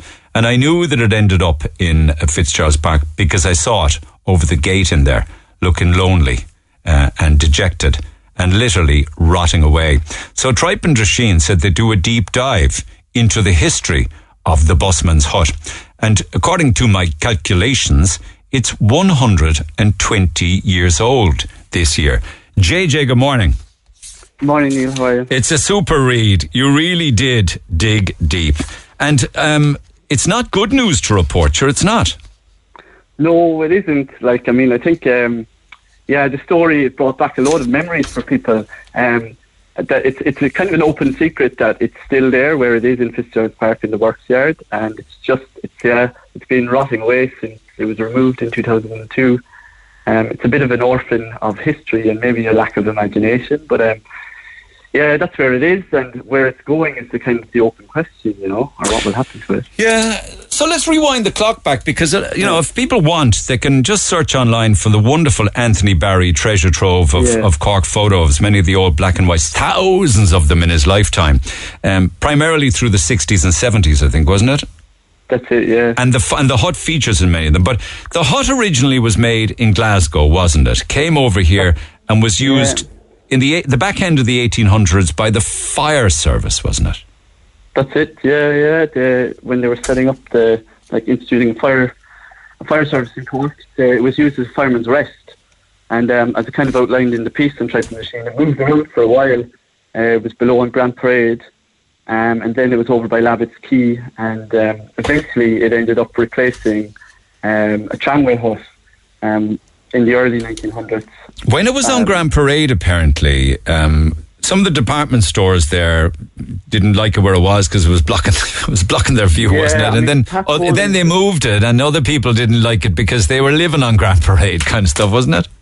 That's it. Yeah, I mean, like some things never change. And Pat Poland, the former firefighter and historian, he's wrote uh, he's wrote two books all about the history of the fire brigade in Cork, and um, it's featured in that and like he's got great anecdotes, and a lot of that information came from Pat. um, about like how it you know moved around until it eventually settled at the statue. And it was that conversation we were having late last year about the statue. Like the statue is synonymous with the hut, um, and it eventually when it moved to Patrick Street at the statue in the early 1900s. Yeah, and for many years as a kid, I remember the fireman, the fireman's hut that went on to become the tramway hut, that went on to become the busman's hut, because it was Father Mathew, the hut, and a beautiful lengthy, a beautiful lengthy flower bed, which also got ripped out, didn't it? It did. I did, actually I didn't remember that. No, I might be a small bit younger than you, but there was a right. man who was telling me, and it's in those photos as well. A big round flower. You'll need to move amazing. around a bit there, JJ, because you're phasing in and out. So yeah, just sorry. Yeah, um, no, yeah, that's flower bed, and like a lot of people. Just at the top of Patrick Street, even you have Mangan's clock, you had that flower bed, the statue, and the hut, and um, it's amazing. This article it brought back so many memories of people. I actually got one very good one through, if you don't mind me sharing it. It was um, the other thing about the hut, as well as being kind of the central area for you know the busmen and the conductors and the inspectors to meet at and kind of log on and off, is that it was kind of a a lost and found, even for kids. And um, this man just contacted us after we wrote it, and he, he remembers strolling up Patrick Street with his family. This was years ago, and um, he became lost, or his parents moved on ahead, and he started crying, and a busman must have spotted him and brought him over to the hut. And he um, he arrived in there and they handed him a big bar of chocolate, and it was the first time ever he saw a phone, and he couldn't believe his luck. And anyway, his his mum must have noticed he was missing, and then she ran around Patrick Street, and another woman saw her. And anyway, they brought him to the busman's hut, and there he was inside it, having the best time of his life. You know? lost and found as well as everything else. And of course, just yeah. across from it, you do talk in Tripe and Drisheen about the fact that Mangan's clock was also a very focal point for people who were meeting on a date, wasn't it? And we had Singer's Corner, for instance. Outside Roches Stores was another, but certainly Mangan's was a big one, wasn't it? Yeah, like, and I, I didn't remember that either. Either, you know, there's all these little bits of history. There was a taxi man telling me about how, yeah, he'd stroll down the hill from Christians, and Mangan's Clock would always be a famous date spot. So you've all these little bits of history on that street, and it's just, it's like I think this story really brought back a lot of that, and it's a pity that it's not there like I think that's what most people came to. And I did a short poll on our um, Twitter, and granted, like um, you don't get a like a full reading of what people think, but most people were in favour of restoring it and bringing it back to that spot. Yeah, and I'll come I'll come back to that because okay, so you you also spoke to the great Jack Lyons, um, Irish yeah, Jack, Jackie the Bell, uh, Jackie the Bell, because he was uh, I don't know was he a, was he a busman or was he a, was he a driver? He was a conductor. Yeah, he was a conductor. Oh, oh, incidentally, they also stored all of the the bus the bus ticket rolls there, didn't they? Yeah, and the ticket rolls back in the day when you get a ticket, you know, or like the conductor would hand out a ticket in those big white rolls. Yeah. But they were some of the t- the lads you were talking to said it it was a cold and drafty and damp old thing. It was, yeah. Like, and I think that never changed. I mean, it's a nice little building, and you can still see little aspects of the design down in Fitzgerald's Park on the the building or on the hut. But like, yeah, it was cold and drafty, like definitely. And like, busmen were kind of they'd run across the road to Roches stores, you know, like when they couldn't all fit in there. And uh, another funny story is that um, John Pearson's wedding day, is it? Uh, that there's John Pearson's wedding day when they battered him with, and I think my father, who was a bus driver, had a hand acting part in that possibly. Um, and another, uh, there were some American tourists in town one day, and it must have just started uh, raining all of a sudden, you know, a big shower and they saw all these a bunch of men, bus, but they didn't know they were busmen, running to this to the horse, and they thought, oh, that's the entrance to a subway or an underground. So they started running after them, you know, like a subway or an underground. they just saw a flock of men, you know, running to this spot, you know, and they thought, look, that looks like the entrance to an underground, you know. John Pearson's wedding day in 1973. The wedding car made a detour along the Grand, Grand Parade. He couldn't understand why there were. He was, of course, he was a he was a, a CIE man himself but yeah, what, what happened then when his uh, his wedding car passed the hut? So yeah, it was his daughter Vicky put me onto this. Um, yeah, so they, they took a detour down Grand Parade up Patrick Street, and then they just stopped outside uh, the hut um, in the wedding car, and they pelted him with the, what you just referred to, you know, the bus rolls, the tickets. um, and it was like kind of an impromptu confetti celebration with him. So like there was great kind of there was good crack, you know. I mean, it was a workplace as well, but like there was so much going on there, you know, between the public and between you know the the CIE workers and the bus area. Yeah, you could call in there asking for the time of a bus. It Yeah, mightn't be accurate, but they tell you the time. Yeah. Before I move to the Fitzgerald's Park section of the story, there was a lovely story in, in the article in Tripe and where you spoke to somebody who, because I remember this like as if it was yesterday. The last bus where the inspector would come out of the hut. You, you, you, you spoke with somebody who actually lived, I think it was on Winthrop Street, and used to look forward to that every night, yeah? Yeah, that's again. This is John Pearson who ended up becoming, uh, you know, working with CIE. And like even, you know, I've never ever interviewed anyone who lived on Winthrop Street. But like as a young fella, he would like that. There was almost like a ritual every day, like the the inspector coming out as you just described it there, and uh, the last whistle, you know, and all that cavalcade of buses would flow out down Patrick Street. So, um, so yeah, like all these little bits of history, you know, that we kind of forget about that happened on the street because of that one little hush, you know. And therefore, you decided to find out where we're at with it. So you Yeah, you yeah. travelled to Fitzgerald's Park, met the caretaker. Pick up that part of the story. So yeah, um, uh, you mentioned uh, Irish Jack there, Jack Lyons, and a few years ago, him and um, one of his uh, drivers, they went down to Fitzgerald's Park. So, and as you mentioned when we were talking last, it is there. So went down, had a look at it.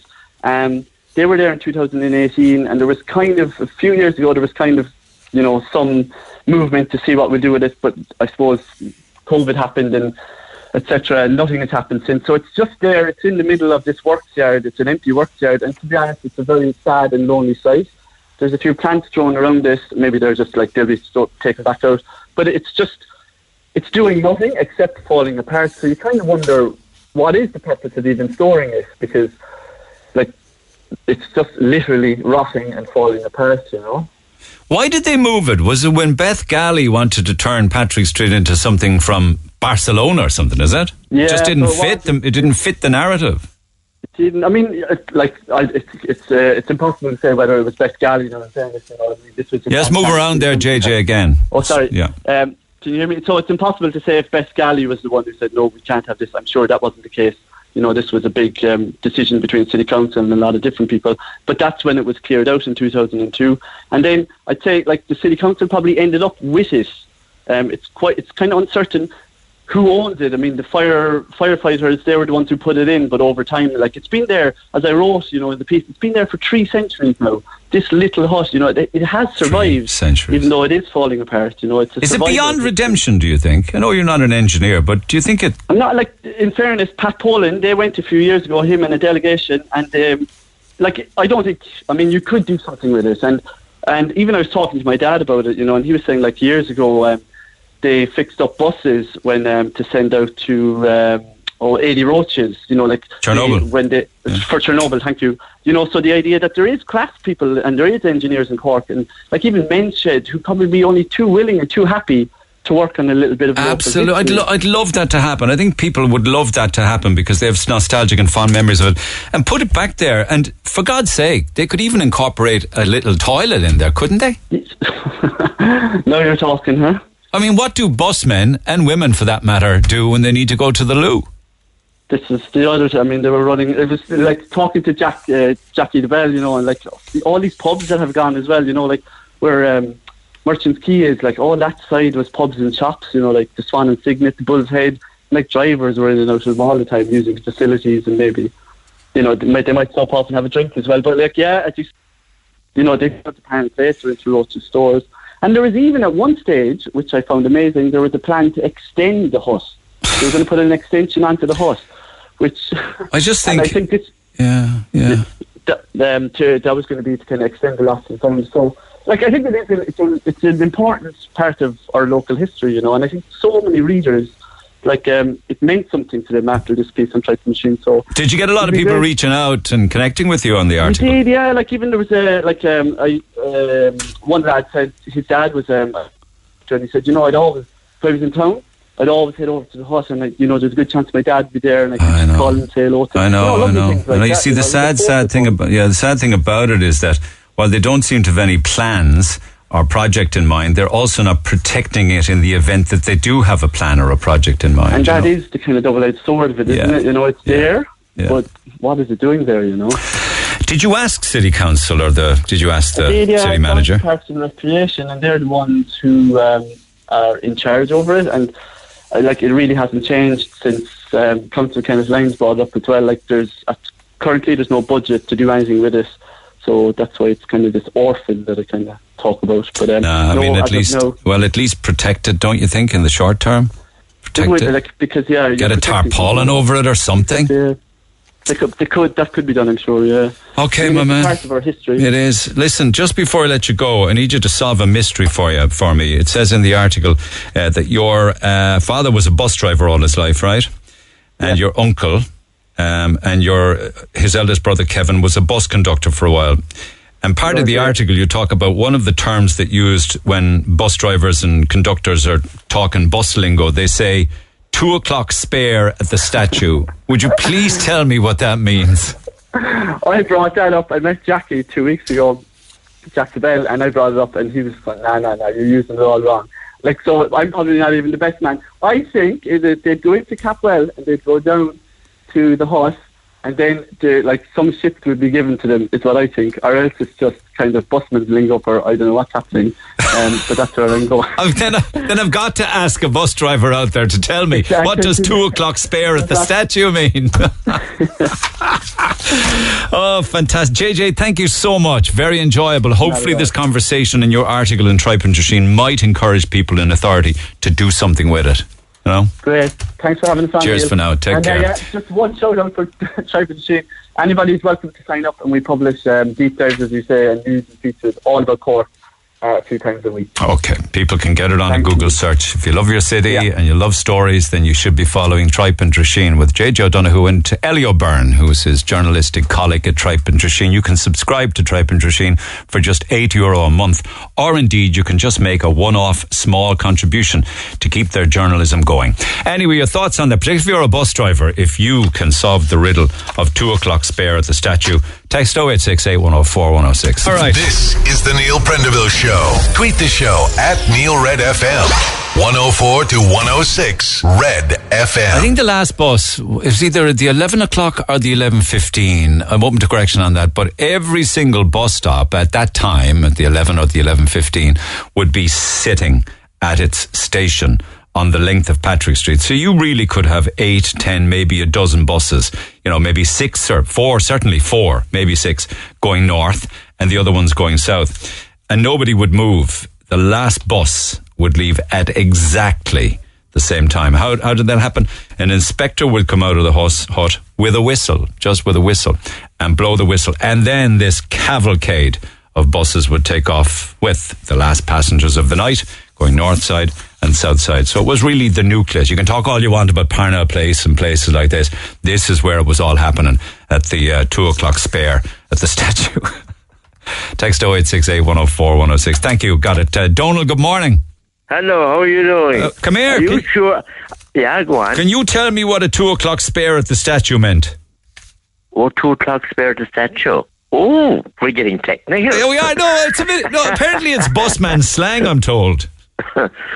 I'll give a slang now for what it's worth. Right. Um, right.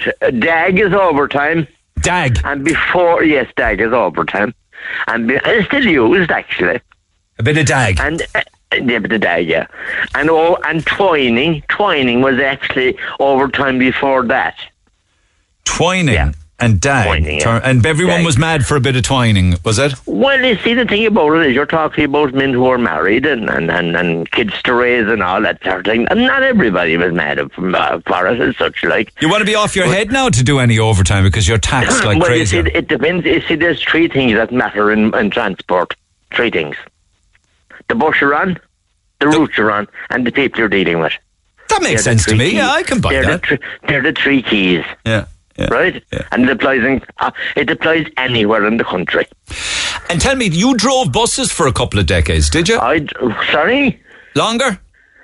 I drove buses for 20 years in Cork City. Right. And was that at the time of the shed on Patrick Street, the hut, to give it its proper time? Yes, it was, and I my I parked my my my my my my, my bum inside in the hut for more than months, and I was the new generation coming in there. And know? what, what bus? Did you drive different routes? Oh, I did. I, I, when you you you come first of all, you're spare when you come in. Spare. First, spare. You could be sent anywhere. Ah, now I'm getting to kind of now we're kind of unrolling No, the no, riddle of the no, two o'clock no, spare. It's a different language altogether. It's like it has its own language. So when you start, you're a spare. You could You're be dri- spare when you start. You, when you go when you go through the process of selection, which I can tell you this much now, it ain't. I mean, like you know, it depends what to- era you're talking about. But I I had to go through five steps to to um to get into a bus. You'd be able to And drive it first anyway. For, yeah, well, what I mean to say about it, I was very, very fortunate. I came in with a full license. Very fortunate. I had been on trucks. Oh yeah, that would help.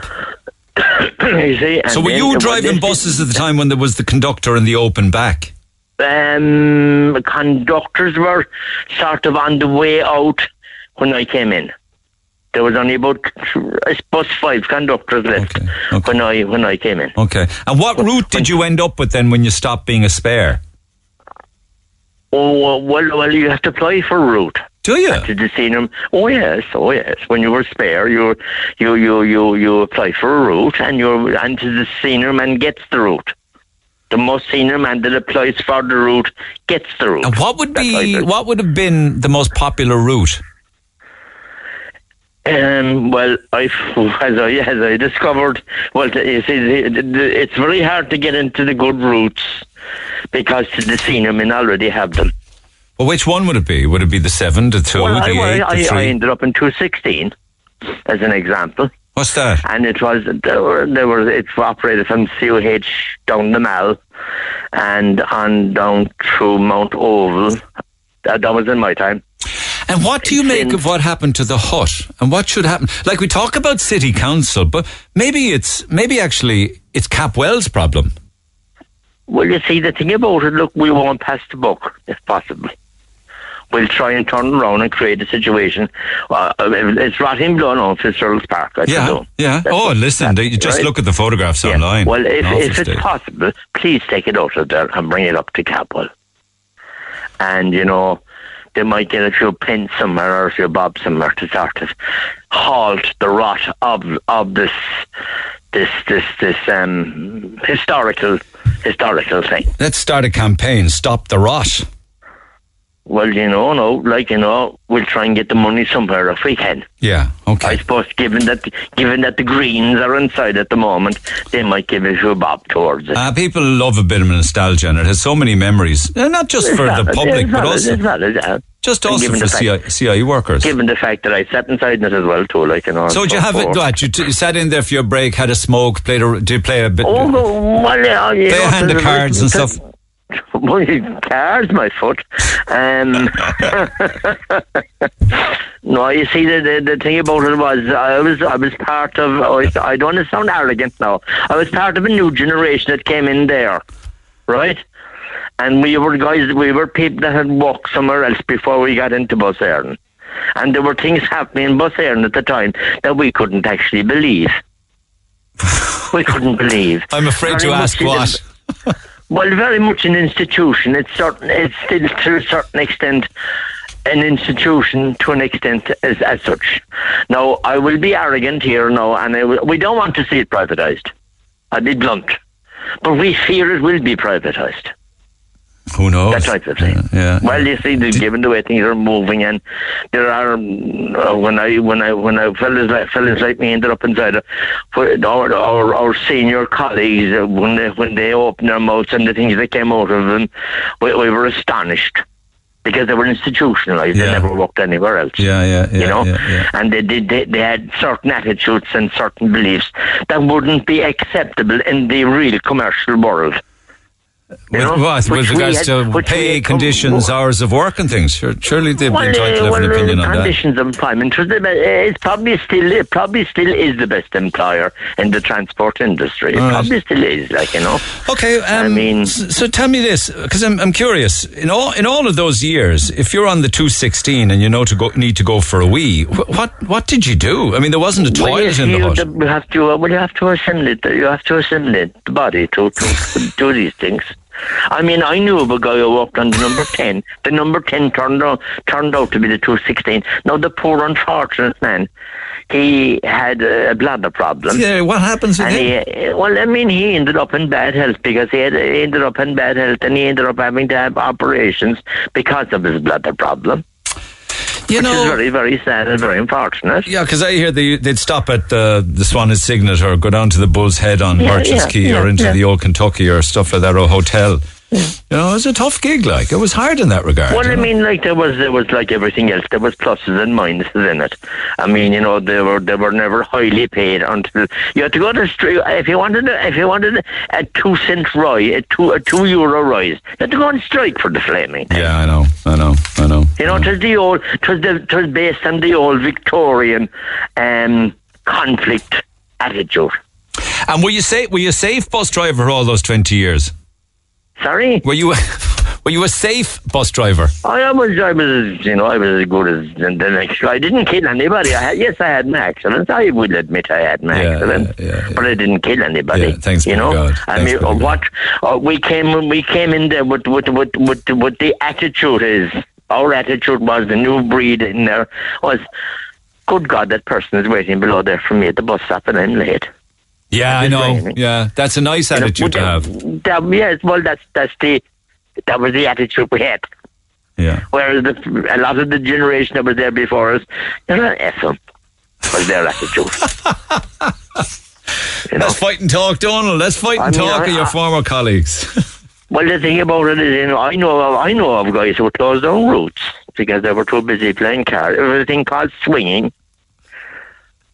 You know? Twining, and what was swinging? S- swinging, swinging, yeah, swinging. Because when you run out of time, when you when you don't make it on time from A to B, you you have to swing the bus to put it back on time again. Oh, you you you, you just turned around on the route. Well, you take off your numbers. You run it, you run it, you, you, you run it down, you, you run it down. Take them here, do you get a lot of information, you know, which is classified. This is, this a lot of this is classified stuff. oh, yes, it is. Oh, yeah. When was the last time you heard anybody saying the dag in any, in any walk of life? Dagging and them, like, they- and when swinging they- in the when- two yeah, o'clock when- spare at the statue. When, when, when, when, when, um, when, when, when they mentioned dag to us, we know what they were talking about. And the clue. Oh, but when they mentioned overtime, ah, that's what we know. That's what, what, what they're talking about. All right, listen, You know? go on, put the kettle on. Appreciate you taking the call. a lot of yeah. memories there. Yeah, there is a lot of memories. And please, if possible, try and preserve that little that little matchbox to, I to be 100% agree. to, to be to, to be sort of to be I suppose sarcastic about it, but I don't want to be sarcastic about it because it's a part of so many lives. It is, and it's 120 years there. Thank you, Donald. Back after the break, text 0868 104 106. Neil's got a new number. Call him now on 0818 104 106. So, if you were a two o'clock spare at the statue or worked on the buses, do get in touch. Text 0868 104 106. If you have a story to tell, email neil at redfm.ie. Now, I want to turn to this story because I was chatting with the gang here at, uh, at Red FM last week about this. A lot of them are following Isabel and Tom on YouTube. Isabel joins me by phone. Isabel, good morning. Hello, good morning to you. so la- to be here. the lads are following you here on YouTube, all of your adventures at the moment around the west coast of Ireland. So yourself and Tom and your um, wonderfully adapted Ford Transit, you you packed in your job as science teachers in Cornwall. Is that right? Jumped into the Ford Transit that you converted and went travelling. Am I right? you are right. Yeah, exactly. So um, I'm speaking to you now from the Beara Peninsula. I'm standing out in the rain because of it's better signal out here. Because when we were chatting, And, when I was chatting with the girls here, you were just a couple of days ago coming over the Cork Kerry border. So you're down West Cork way now. But you you had decided just when COVID kicked in. I think you had done a bit of Spain and Portugal. Is it because you, COVID came along and stopped your gallop, and then headed to Ireland instead? What's the plan? Yeah, exactly. So yeah, when we we were training to be science teachers, we actually bought the van and we were doing it up over the years. And then um, after the first lockdown was released, we decided to head off into Portugal and Spain. But then there was quite a strict lockdown in Spain, so we had to come back. Um, so we were in Cornwall back for a bit, working again. Um, but then as soon as the restrictions eased again, we were off and we went up to Scotland.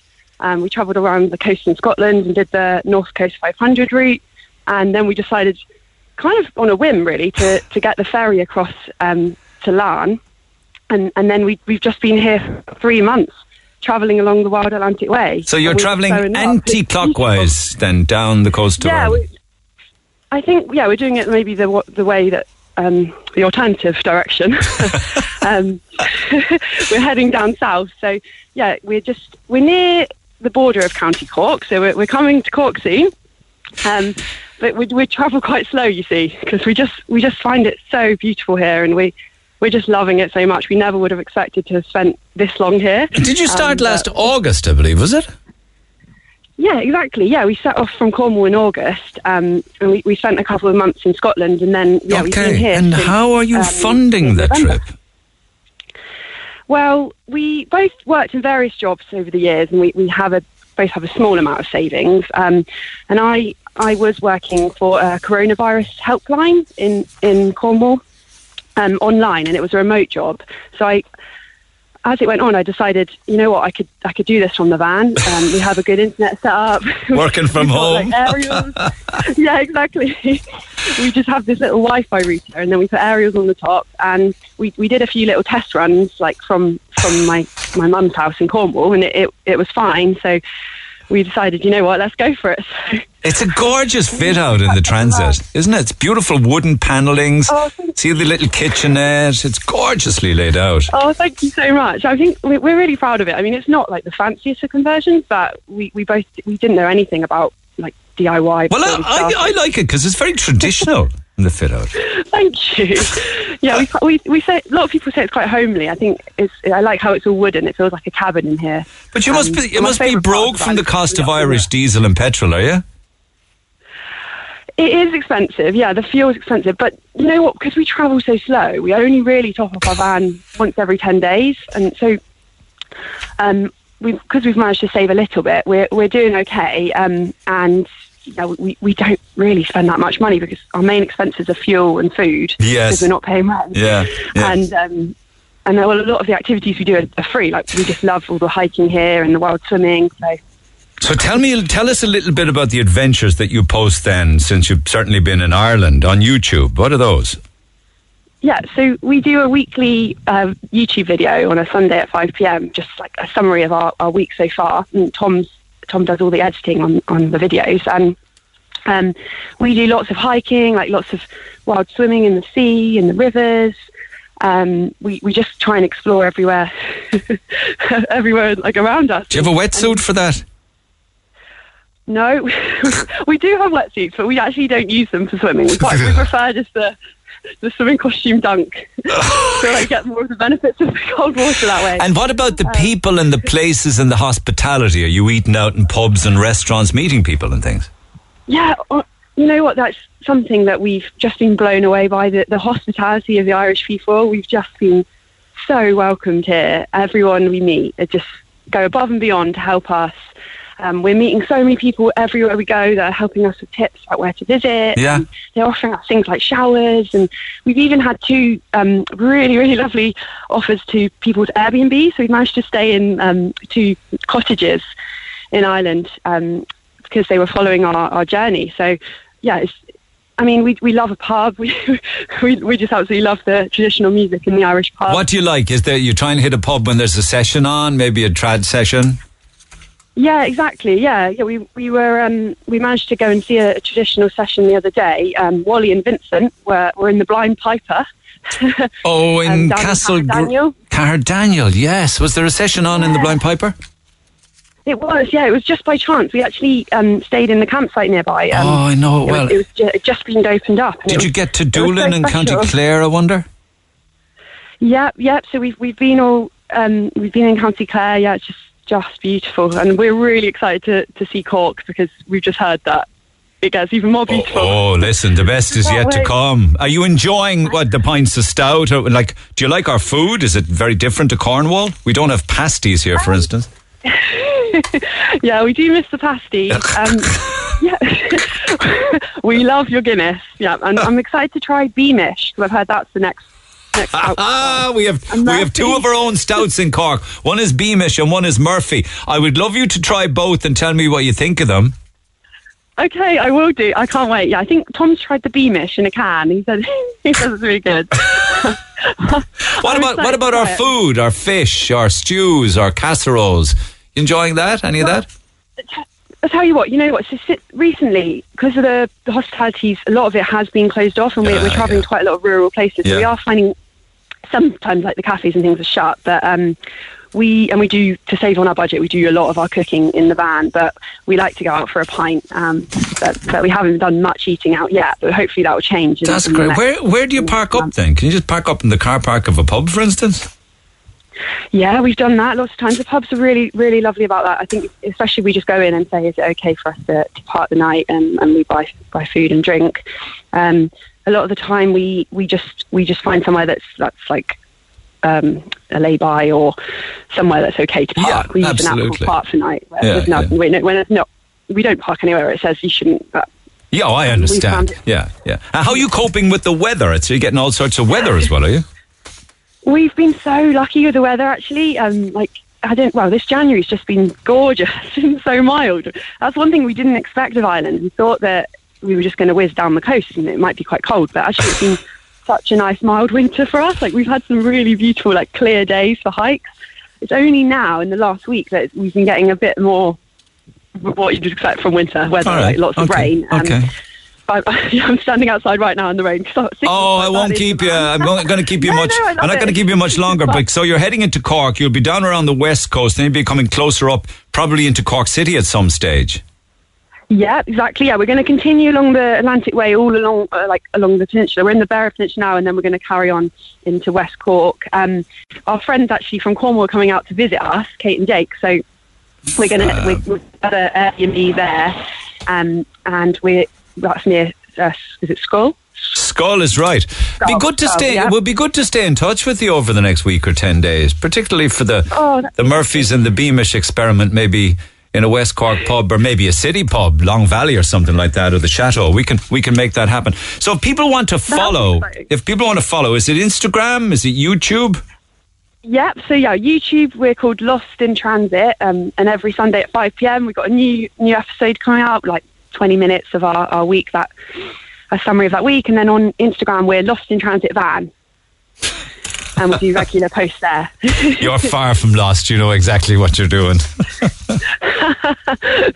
Love it. All right. No, that'd be great to stay in touch. Please do. Have an open door. Come back and share some more stories. Thanks so much, Isabel. Good luck for now. Regards oh, to Tom. You. Bye. Thank you so much for having us. Have a great Cheers. day. Bye. Take care. Drive safely. New year, new number for Neil. 0818 104 106. Giving out numbers this morning for domestic violence projects that can help you if you need to reach out. And uh, I was chatting with June early on from Yana, which covers North and East Cork, uh, with regards to people who are suffering domestic violence and in need of help. And there's a, an important number as well. It's a Youghal number 024 253 89. 024 25389. I'm happy to, to pass that on.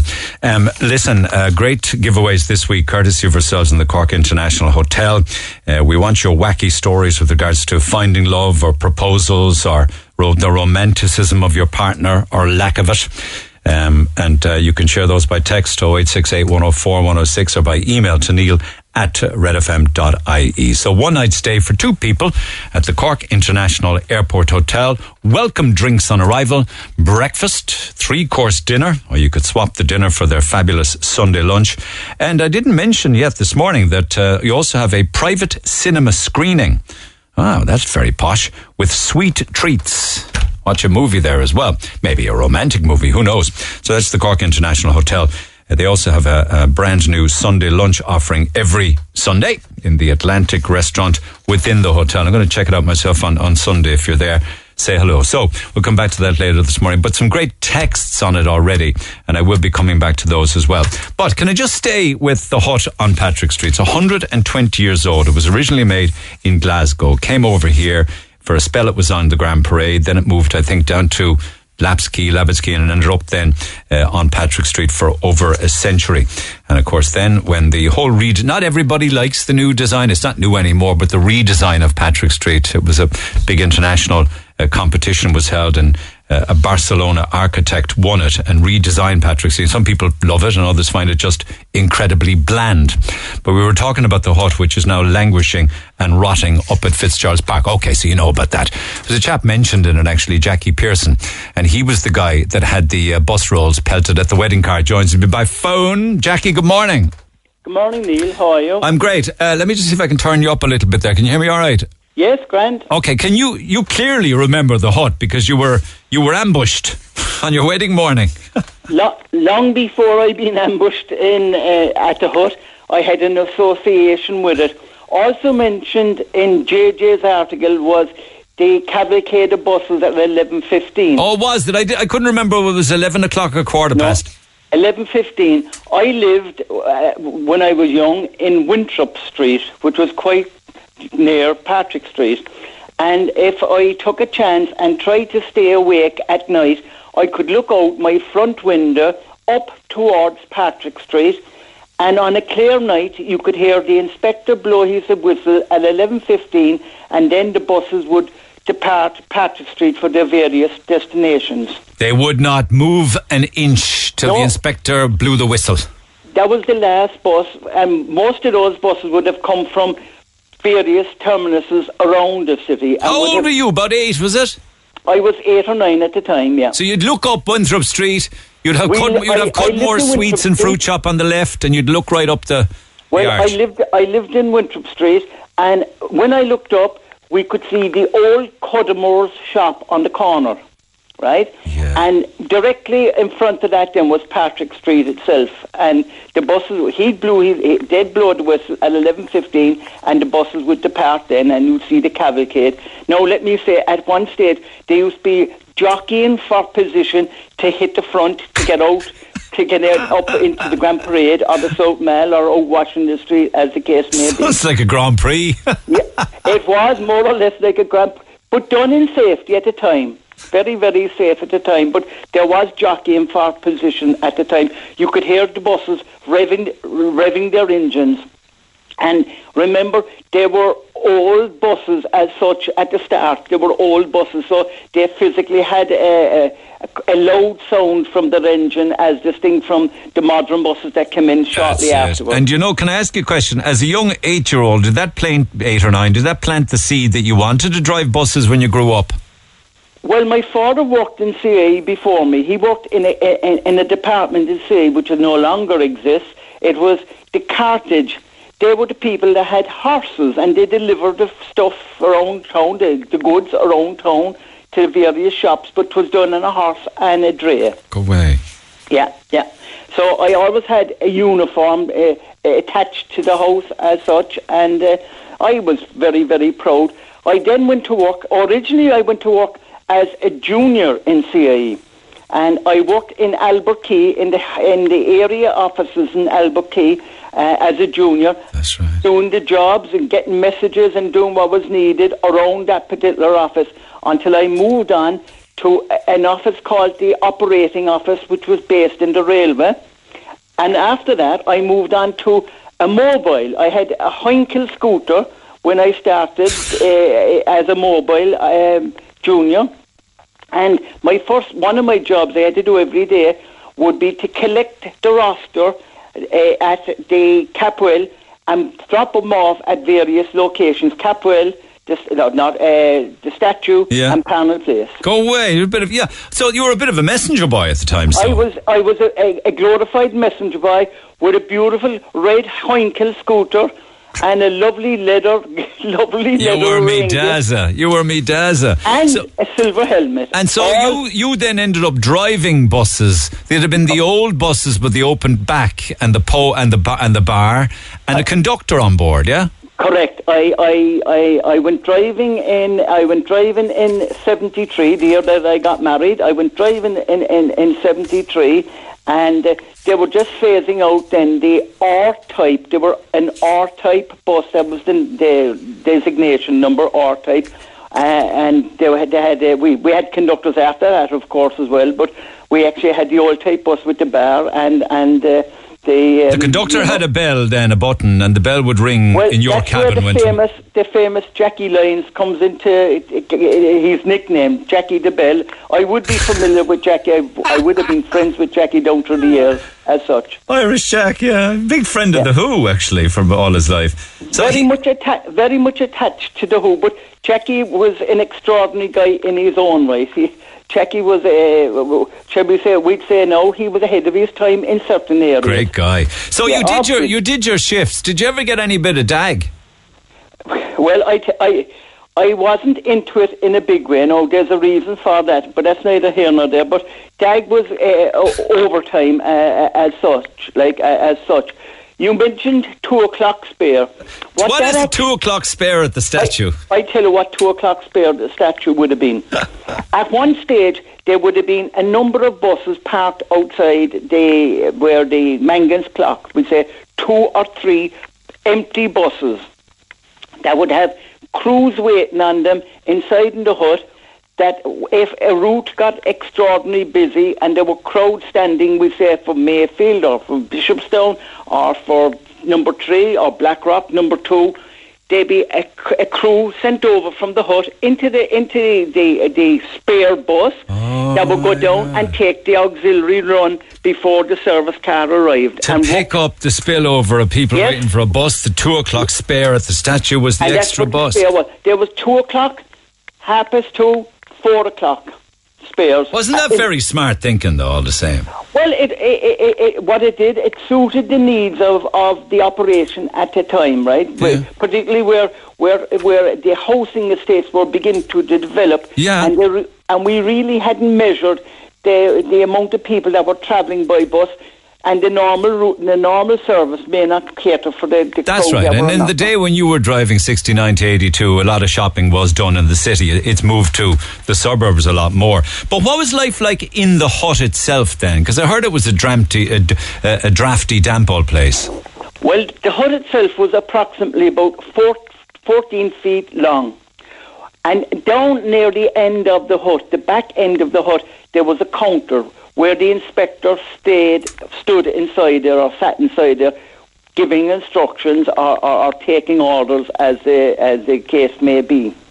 And out in front of that then were a row of shelves that contained that the boxes that the conductors used at that time because there was very little there was only one or two one man bus routes that time but conductors would leave their boxes in there when they were going for their lunch Yeah. or when they were going for for their break and collect them afterwards but there were shelves timber shelves that were there there were a number of uh, cabinets around the hut then that contained the notices, the company notices. And bearing in mind, we now refer to it as bus but at that time it was CIE.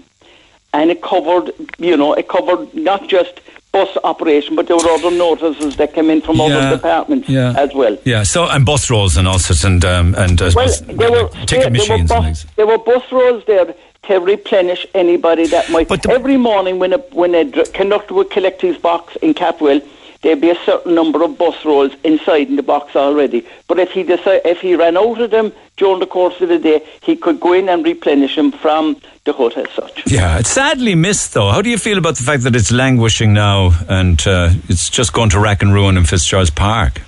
Well, I have to say that it's pitiful to see it where it is. I'm all for moderni- modernization. It's it's our future. Modernization is our future. But you must also attempt to keep contact with our heritage.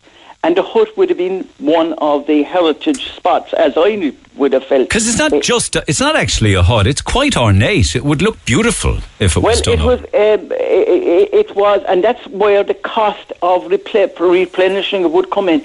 It was uh, more or less a kind of wrought iron body as such, and some of the panels were actually metal panels. They, they, they, the, con- the, the walls of it would have been metal. Uh, metal panels as such, and that's where that's where the where the uh, cost of the of I know. I mean, it was badly damaged in a fire. It's also been vandalised since it moved to Fitzgerald's Park. Just reading from Tripe and Drisheen. So finally, in 1973, you got married, and the reception was to be in was it the Country Club? the country club. So I got I got married in Belfian Church, and uh, we left the church and we proceeded in towards uh, the city centre, up George's Quay. And when we got up to the South Mall end over Parnell Bridge, when we got to the South Mall end, the most direct route for a bus driver or a conductor as would have been turn right down the South Mall and along Parnell Place and over towards the hotel. Yeah. But instead of that, the bus turned left and went on to the Grand Parade. And I kind of pondered. Now, you might say, I had very little on my mind to be saying, where, the, where is the car going? But I was thinking, I said, like, why are we going this way? Like, why not the, why not the other The way? limo ended up going down Patrick Street, yeah. which ended up going down Patrick Street. And we arrived down on Patrick Street outside the hut, and the car stopped. No, it could have stopped in traffic, in my estimation. Bearing in mind, I was sitting in the back seat, and bearing in mind, I, I it stopped outside, and very soon a couple of my colleagues came out and covered the car with bus rolls and pelted the pelted the car with with a. Uh, spent bus rolls. It's better than it's better than confetti or rice, isn't it? Well, it, well, I tell you, it was totally unexpected, and I can, I up to now, although I heard earlier on this morning who the culprit could have been, right? Uh, It wasn't uh, piece of cake or his son crumbs, no. Well, I, I, that's a very good. I can remember piece of cake. I worked with with, with with piece of cake, but I don't remember crumbs. But I do remember another driver there called Forty Sheep, and he had a son which was called 20, and he had a younger son which was called 10. So there was 40, 20, and 10. And uh, I, I, I actually I do remember. I'll be good to them now. I remember to, I remember them as, uh, as as such. But nicknames were very popular in in in the uh, in, in On the buses. field.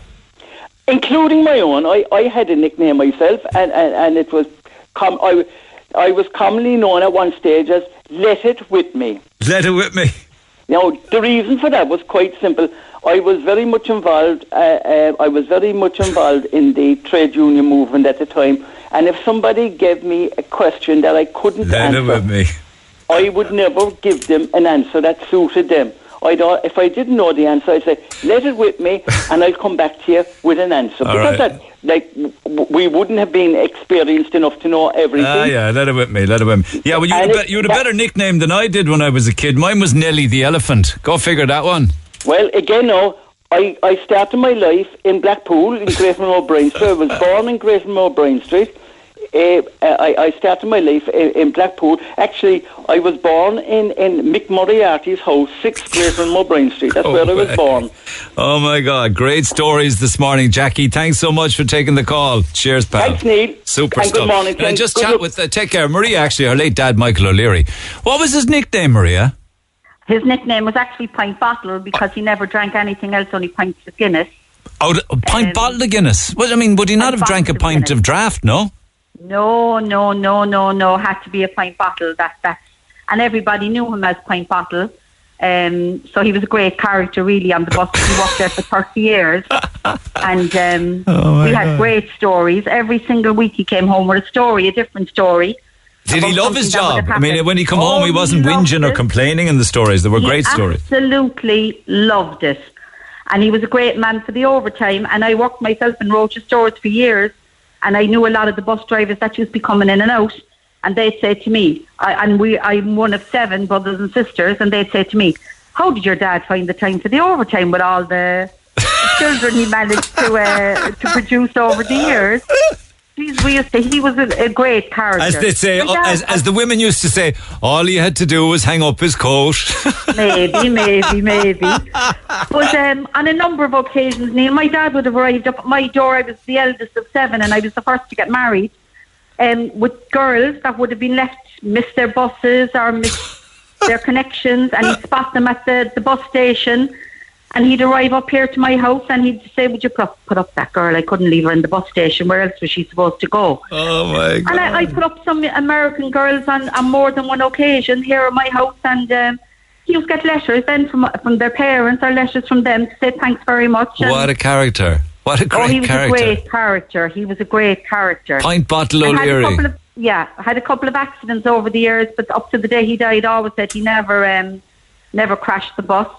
One time he went into the bus, the train station, and forgot he was driving the double decker, and hit the. He thought he was on a single decker and hit the top off the bus. So, Oh, Jesus. you know what? We have great memories. He loved it. He loved meeting people. It was fantastic. He was Oh, great, a great character. On the buses. So obviously your your previous caller there answered my um that's what I texted in about originally about the, the two o'clock spare. Two o'clock spare at the statue. I know as well. exactly what it is now. I really do. Yeah, and where yeah, would he go yeah, for his pint bottle? Did he have a particular pub? Um he was go into the North Main Street there. Um I can't it's kind of a young person's pub now, I can't even think of it. Um but like he loved he, he was me and his brother and his brother in law and they used to go to the Capwell, the Capwell pub there over there. He used to be in um in Douglas Street at one That's time right, the well. Capwell. Yeah, yeah, yeah, yeah, yeah, yeah. Fantastic stories. I wonder. Yeah, yeah. I wonder if we can get anybody else sharing stories of when they were on the buses because it's a great story. And And, they all hot then. which I suppose you'd be amongst the people that would love to see it back. Oh yeah, but sure. Listen, I worked in, in, in town all, my working life. I worked in Roches stores, and that was a big part of Patrick Street as well. I suppose for myself when I was in and out. Uh, Do you work in the same morning, you know. department there all your life, or did you move around?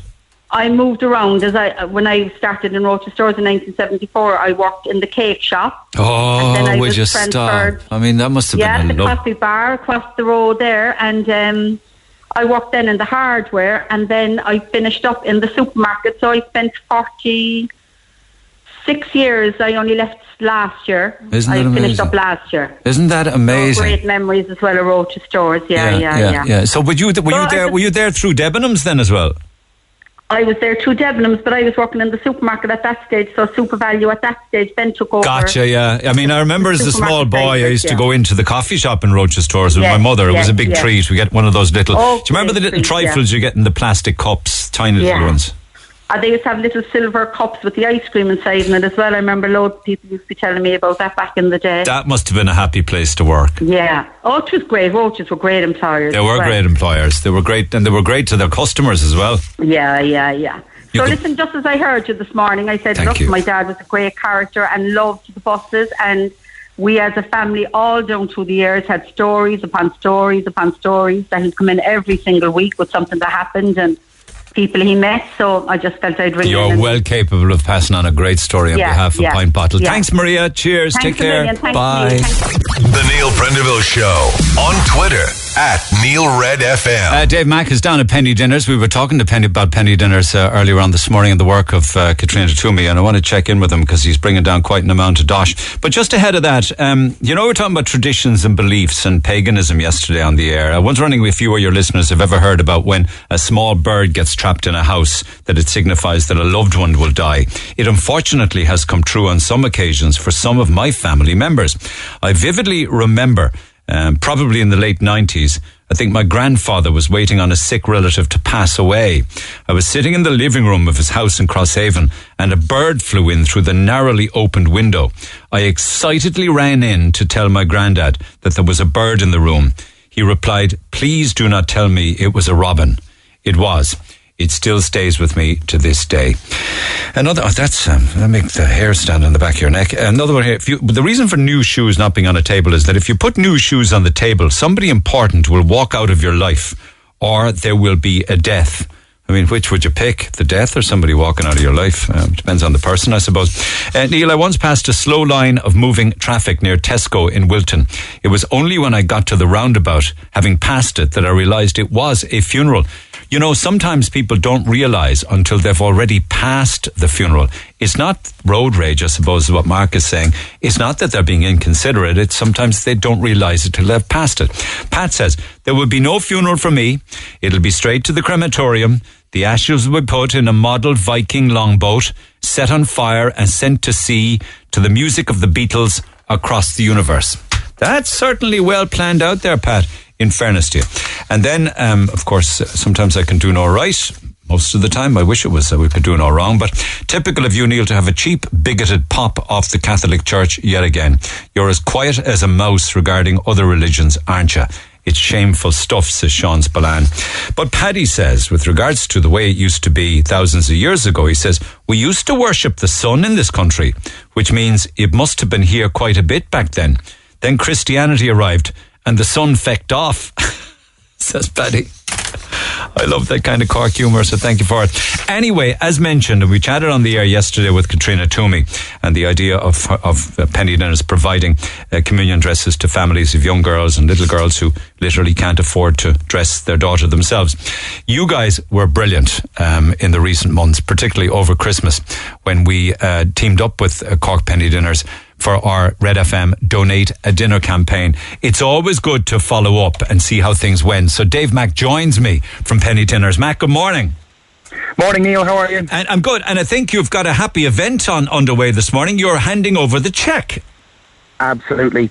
10 grand handed over to Cork Penny Dinners on behalf of Cork's Red FM and Insight Insurance. We ran our Donate a Dinner campaign for the second year, and the people of Cork were as generous as they always are. What were they expected to do over the Christmas people that raised 10 grand? Yes, so I suppose the, the concept began through COVID when we were thinking that people weren't going to be able to have their Christmas parties, and it was like, you know, instead of uh, going and having a dinner on your company, how about you donate the cost of a dinner to Penny Dinners? As little as seven fifty would have fed someone for Christmas. That was what we rolled off a couple of years back, and we decided to continue it this year. Uh, and and people were you know, very generous as they as they are. In fairness, like Cork Penny Dinners, what a Cork institution! Yeah. It's incredible the work that they do, but the support that Cork people give it is also very laudable. I think, and I admirable. mean, if 750 can feed a family Christmas dinner, could you imagine what 10,000 euro will do to the funding of Cork Penny Dinners? Absolutely. Katrina gave us a little tour around the new training centre, Neil. I'm not sure if she mentioned that yesterday. Fabulous, fabulous facility that they've developed off uh, on their own back, on the money donated by Cork people again. Uh, a computer room, there's a training facility, uh, there's a, a full food training facility, but also just a room for general meetings. We met Michael in there. Who's uh, currently in recovery? They host recovery sessions on a Tuesday, Thursday, and I think Sunday for people to come in and help each other. And it just—it's a really great resource, isn't it? They've a it's not quite a step down facility, but they've got a house uh, alongside it where they have six people living in there that that, that they're supporting through through uh, difficult times as they do. And it just really every time you talk to Katrina or hear what Cork Penny Dinners do, you just have to take your hat off to them. Yeah, because it I mean, Katrina is front and centre and she's the spokesperson Mm. and the driving force, but many volunteers get on board and they're always encouraging people to give of their time as volunteers. So a happy event this morning. They must be over the moon. Absolutely. Barbara of Insight Insurance, Barbara McDonough, who came to Red FM and asked would be a, be a part of this. She volunteers her time herself. And Katrina spoke about the number of chefs that are donating their time to to, to, to train people in that facility on good nutrition and on, on, on, on how to prepare food well. And yeah, again, you just have to take your hat off to people that are willing to do that. Well done, pal. I'll let you get on with it. That's a Neil, 10,000 check. That's one half. That's certainly a check that won't bounce, Smack. So off you go. Hand it over. Take care. Dave Mack at Penny Dinners this morning. Morning, I have a beautiful communion dress with two cardigans. How can I help? How can I give all the pieces to Penny Dinners, says Magda. Well, you can do that, the beautiful communion dress and the two cardigans, by literally bringing it in, bringing them in to Penny Dinners on Hanover Street. You're just literally going down Washington Street on the right hand side, take a right turn on Hanover Street, and you're there. Uh, I'd like to purchase and donate a Tesco, Tesco voucher to Katie, who emailed you regarding her husband's gambling addiction. The voucher to help feed her four kids for a week. Please advise me as to how I can do this, says John. That is so kind of you. Thank you. Um, I, I will try and sort that out when I get off the air. Emer might have done it, or maybe, maybe, maybe Seamus, but we can certainly get that voucher and work out how it can uh, can be passed on. You're very kind. But Brendan wanted to pick up also uh, on Katie's story about her husband, who and he's a misfortune, and he wants help, and she wants to help as well. And I gave out some uh, helpline numbers um, yesterday. But uh, Brendan says, can you advise the lady whose partner is gambling to contact her internet service provider and her partner's mobile phone company and have them put a block on any access to gambling sites or downloading of any related apps. They have a duty of care to you to do this. Thank you, Brendan. I didn't even know that that could be done. I didn't know it could be done. And I don't even know if it can be done effectively, but you're suggesting that it can. So thank you for that advice as well. We'll pick it up after the break. Thank you, Leonard standing by and Laura. And then we'll get into a couple of proposals and have a bit of fun in that regard for our, our daily prizes from the Cork International Hotel. Back in a minute. Calling Red FM studio? Call the new number 0818 104 106.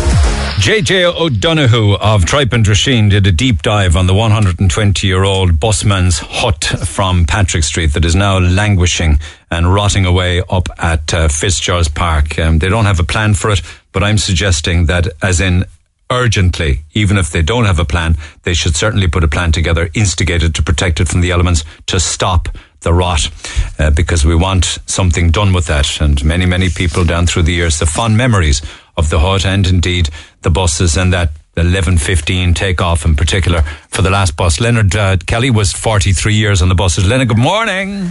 Good morning, Neil. How Can, are I, you? can I ask you a question first, if- for fear that I would forget? When did when did women then start driving the buses, and when did women then start working as conductors and what have you? Because it was very much a man's domain, wasn't it?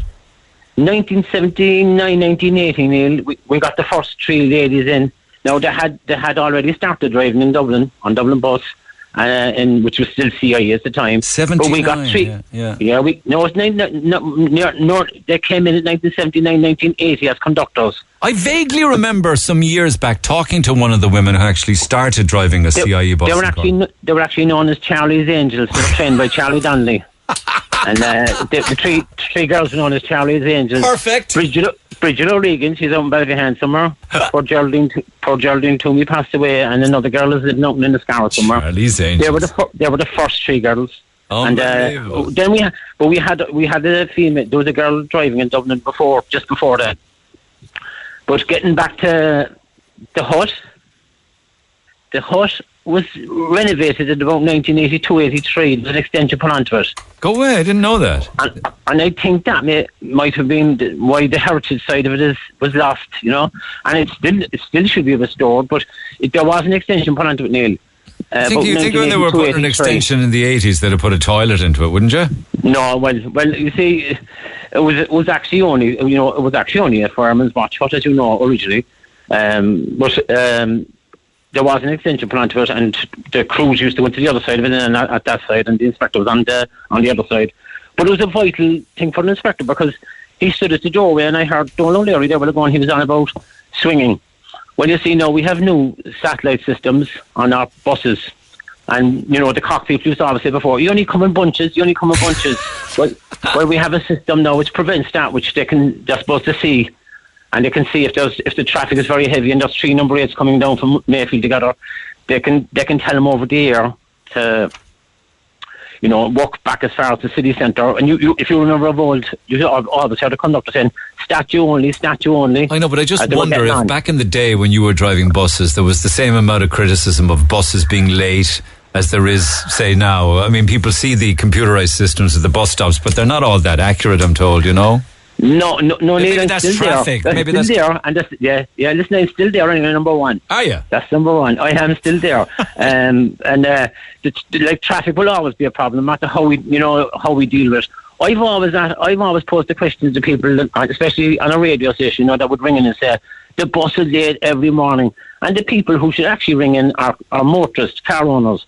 Because you get a car owner living up in Donnybrook, like yourself, when you lived out there in Douglas, or Yeah, anyone living in the anyone living in the suburbs, and they come out, they can't even get out of their house in the states in some areas now to And get it's onto the the same main for the buses in spite of the bus lanes. Well, the, Yeah. well, it's not actually because the bus has to stop every couple of hundred yards to pick up people, so he's going to be longer again, you know. So True enough. You know, Did- traffic is, Yeah. yeah. Did you have a nickname then? Did I have a nickname? I, not that I know of, but I can tell you that Jackie Pearson had two nicknames. The other nickname was "Tell him I'm not here." But that's the point. Tell him I'm not here, or else, Tell him I'm not here. or Yeah. else I'll get back to Um, you. but the, the hut, uh, like you know, Leave it so with much me, you said, histor- leave it with me. it had- yeah, it has so much historical uh, side to it as well because even our own Taoiseach, Micheál Martin, you know, boasted when he won an election that he used to go to meet his father there and go for spins and meet him at the Statue Hut. So the, the Statue Hut goes back, you know, well before busmen had it and firemen had it and tram drivers had it.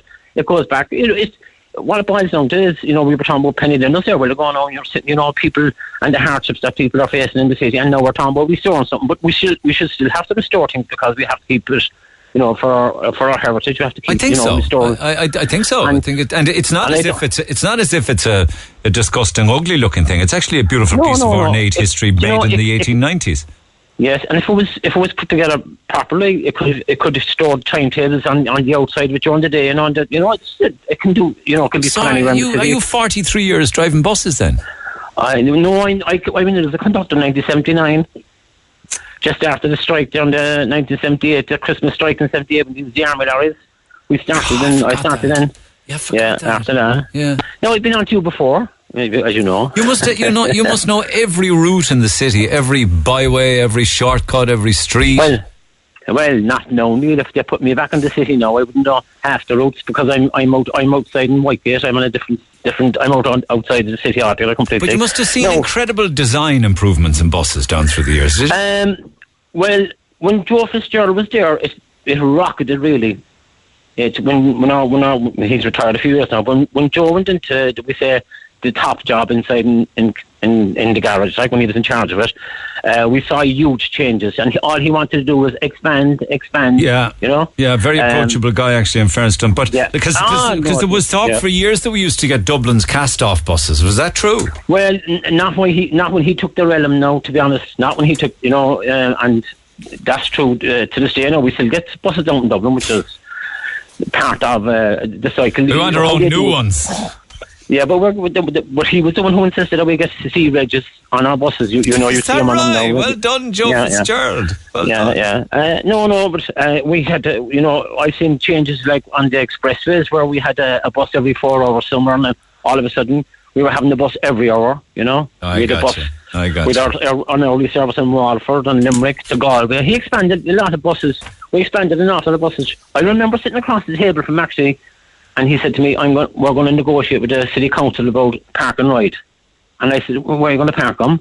And he said, "Up by the dump." And I can remember, I can still remember laughing at the fact that him wanted him wanted the people that park a bus up by the dump and get the bus in. And look at it, it's it's still there to this day. He like, was a man of vision, I can tell you. Leonard, I'm going to clip ahead there, but it's lovely chatting with you. Thanks for the Yeah, memories. listen, and just on the last one, when Point Bottle retired, we gave him, we brought him down to Collins Pub in Douglas Street. His daughter might be listening, and we bought him sixty-five pint bottles. 65 on tick. I So- suppose on tick you could have them anytime you wanted.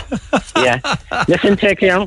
Bye. Great stories. I just love them. Leonard Kelly, thank you for that. Lots then with regards to romance and uh, wedding proposals and what have you. This is courtesy of ourselves in the Cork International Hotel. One night stay for two people, welcome drinks, breakfast, and uh, evening dinner as well, a three course dinner. Or you could swap that for their fabulous Sunday lunch. Everybody else should check out the Sunday lunch at the Cork International Hotel.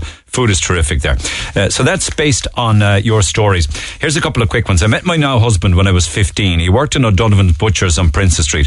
My mum sent me in for chicken fillets, and it was love at first sight. For me, anyway. I kept going in weekly for meat and chicken until two years later, I eventually asked him out. Well, good for you to be doing the asking.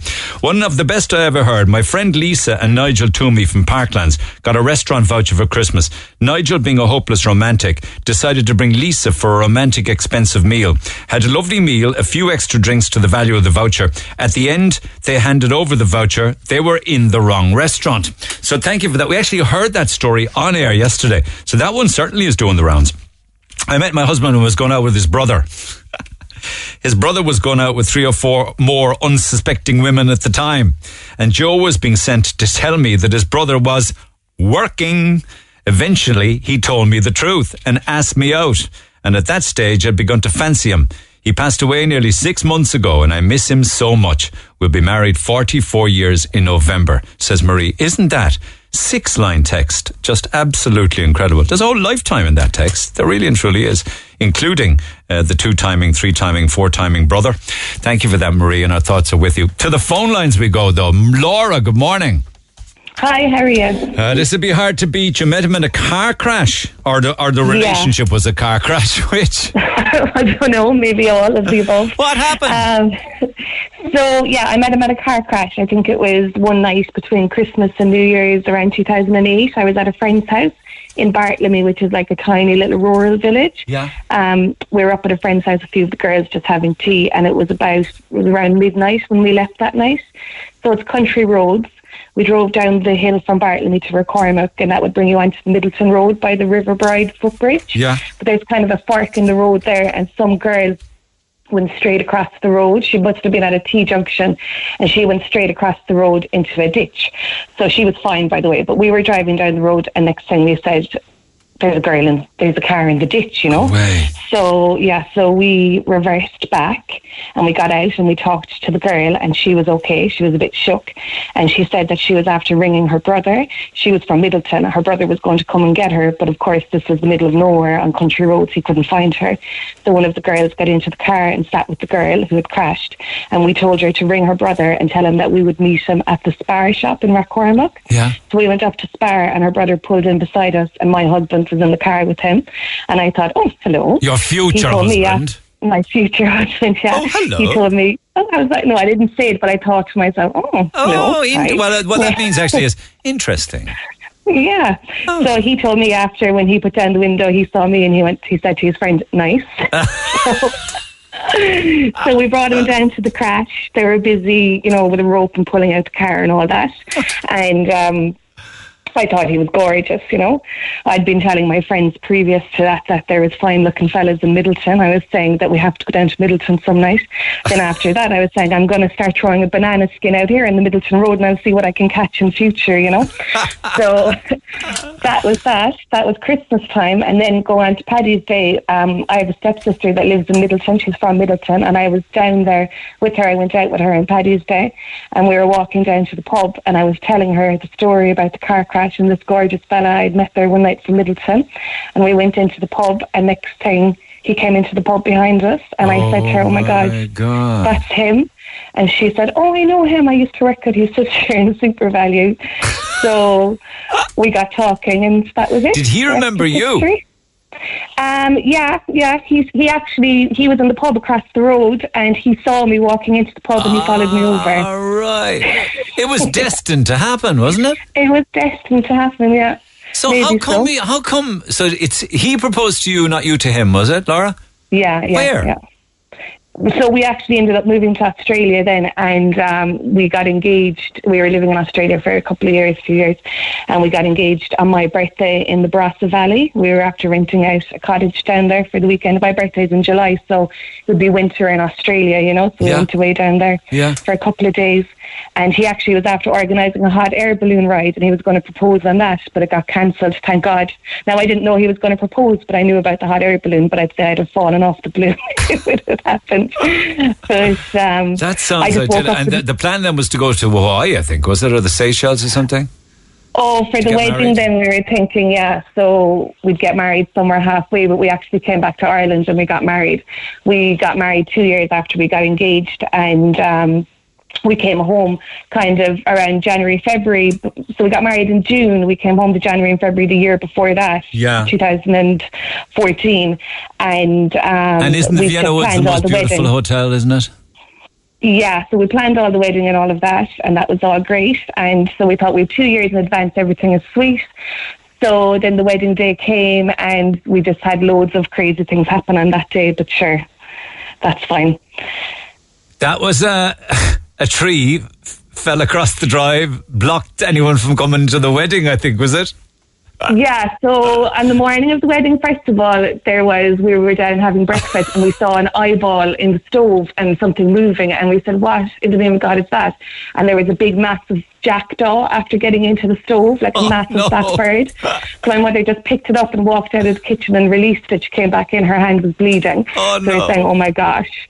So then we got to the ceremony and we did all that. We got back to the hotel. I was after having a headpiece made in Sydney and I wanted, I had my veil on. I wanted to take off the veil and put on the headpiece, but of course we forgot it.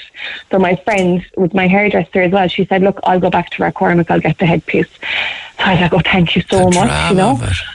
So next thing she came back in and she goes, I can't go out. And I said, why? And she goes, there's a tree after falling down and it's after blocking the entrance. I said, what? We were like, are we on a television show or what? This is like something that happened on Home and Away. My friend, my cousin was going, um, her husband was working. I, we got married on a Friday. He was coming over after work. She was like, um, Noel's outside, but he can't get You in. can't get in. Nobody guests- could get in. Did the guests Nobody get in could get eventually?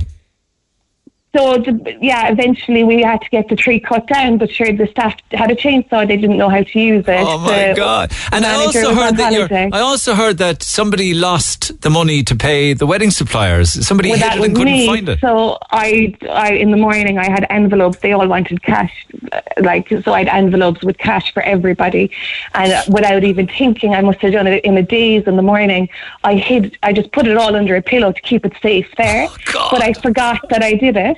So then I was going to pay the photographer, and I was like, oh, I don't know where the money is. I don't know where it is. Under the pillow. I found it. I found it eventually, but I just I couldn't even remember putting it under the pillow. Unbelievable in drama. That's a day you'll always remember. Listen, a great story. Hang in there. I wish I had more time to natter, but I want to have a quick chat with Pamela as well, if you wouldn't mind. Pamela, good morning. Good morning. How are you? Would you describe it as a romantic story? I don't know. It was quite romantic? But it was something. Just move around a bit because we're talking about 2018, where you actually were at a ball, is it? We were. We went to the Bumbleance Ball, which was actually in the Cork International Hotel as well at the time. Yeah. So we got a group of us together, got all fancy dressed up, and rented a table for the night. So it was great fun up there. Um, Bit too much fun, I think, I'd say. I think a bit too much, yeah. The drink was flowing very well, I must say. They took care of us mighty up there. Um, and they had one of those, you know, the selfie mirrors where you stand and you put on the silly hats and all of that kind of stuff. Yeah. So off myself and himself went, and we were standing in front of the selfie mirror. And I was a, a bit worse for wear at that stage, and I went down on one knee, and he kind of looked at me, and he came down funny, and all my friends were standing in the background, and he came down funny, and he was like, "Pam," he goes, uh, are, are, are you proposing or have you it? I said, you know what? Have, are you proposing or what? Did you collapse Or from the I drink? fallen? and that was it. I said, you know what? Will we just get married? And he went, what? I said, do. Let's do it. Let's just do it. Let's just get married. so he said, yes. and I said, well, look, we can't really get tell anybody um, because my brother lives in America and he was getting married in 2019. And we have two little girls. So his always been, you know, kind of about us and the kids because he's no kids at the time or anything like that. So I said, we'll keep it quiet until we go to the wedding in America and we'll announce it after that. Yeah, but I'm. I, I, that's fine. I understand that. But how did you feel the next? Clearly, you, you had another few drinks, went to bed. Oh, I did. I fell into the bed. Um, and the next morning, he kind of looked at me and he went, Are you awake? I said. He said, Do you remember what you asked me last night? I said, I do remember. Said, and weren't you the bigger fool to say yes? You're stuck with me now. So you did remember, and you didn't regret it. I didn't regret it. We went uh, the year later. We were going on the plane over to America, as we do to the brother's wedding, and we were going to go to Disney with the kids afterwards. And we said we'll do it there, and we'll announce it from there, and it'll be lovely. So we're flying over, and about halfway through the flight, he stops and he looks at me and he said, "You're not going to believe what I've done." And I said, "What did you do?" I left the ring on the bed bedside locker at home. I was like, well, we can't really tell anybody, so can we? So he ruined my lovely picture in front of Disney with no ring. What, what did you use for a ring? We didn't use anything. We kept it a secret. We went to, we went to Disney and came back. And at Christmas, we booked the hotel and we booked everything. And at Christmas, we got the invites and put it into everybody's Christmas presents. Oh my So God! Christmas morning, when they opened up their presents, they had their wedding invites. And Great that's, it was a year and a half later, everybody found out that we were engaged. Great story. Great story. Well done. You got there in the end. Fair play to you. You can We thank the bum, in you the can thank the Bumbleance bu- Bumbleance ball. The Bumbleance Ball did it all for us. It did it absolutely wonderful for All us. right, And hang in there. Lovely fantastic. story. Thanks for that. Cheers. Take care. Thanks, Bye. Pamela. But I'll get Bye. fast one in here. Hopefully, if I if I rush along. Grace. Hi. Hope I've time to do justice to this. So, 26 years ago, yourself and Mark. Go ahead. Yes. So 26 years ago, myself and Mark are married 26 years ago. And uh, so we, when we first met, we went off to, after a couple of months, we went to Kinsale for a night with our friends. So I was very innocent, I suppose, and I didn't drink. I was, we were not, we were probably 19, 20. I didn't drink. So I was always ahead above him, as I would say. So we decided we'd book into the night in Kinsale, four of us. You were well So- sussed. You got a B&B and brought your sister's pajamas. Yes. so I brought the sisters, paja- so I wasn't, I asked the sister for a load of her lovely satin pajamas. She said no. And I snuck it out of her room. so off I went them. anyway. So I did, I stole them. They were probably only pennies though. but they were gorgeous, lovely satin ones. So off we went down to Kinsale. We checked into our room, went for a few drinks that night, disco, came home, and there's two single beds. I was happy out, me and the me and Mark. So I, my friend had said, "No, you have to leave him sleep with you." And I was kind of going, Jesus, "My father would kill me, like you know." And my poor father was. What dead at this business is it of hers telling you what you should be doing? Well, I was so afraid. so in the end, he slept next to me, and I had warned him, "You touch me now," I said, "You're dead." Innocent doubt. So. Of course, myself, I'm quite deaf, so I would sleep through an earthquake. So woke up the following morning, There was no buttons left on the pajamas. God. They'd all falling out. Oh, the God. headboard had falling off at the back of the bed. What? What? That was a single bed. So I had to go down. I had said to him, I hope you didn't touch me. He goes, I wasn't near you, I swear. so I had to ask the man who owned the B&B for lo- loan of a needle and thread, stitch the buttons back in, iron the pyjamas, put it back into my sister's room. I'm assuming the pajamas just didn't fit and you popped the buttons yourself. I did fit. It was, it was actually loose than me because she was bigger than me. But I obviously was a very restless sleeper. I probably didn't trust him, so I was probably twisting and turning all night. Oh my God! Oh my So- God! But the rest is history. You married him. Oh, the rest. Well, I married him, and it's funny. We bought a house, and about two years later, he went over to his parents to tell him he'd news. And of course, he was their, their mummy and daddy's baby at the time. So the mother was having a heart attack. Jim, Jim, get out! Mark has something to tell us. And of course, he dropped everything, and ran in, and he looked at Mark, and he says, "She's pregnant." And Mark went, "No, oh Jesus!" He says, "Please don't tell her I said that. She'll never talk to me again." You're a head case to know that. Eight years later we had a baby like so every every every month we went over. Any news? Any news so no it was eight years later we had our child Yeah, yeah, yeah, yeah. The longest maternity in the world in history. longest ever. maternity Eight years. Eight years in the womb. I love it. eight years yes Oh my God, Grace! Thank you so much. Your story of Grace and Mark, Pamela's story of herself and her partner. But I have to say, I think we're all in agreement that Laura's story, who met her husband at a car crash down Midleton Way, and the rest was history. Great stories this morning, guys. But it can only have one winner.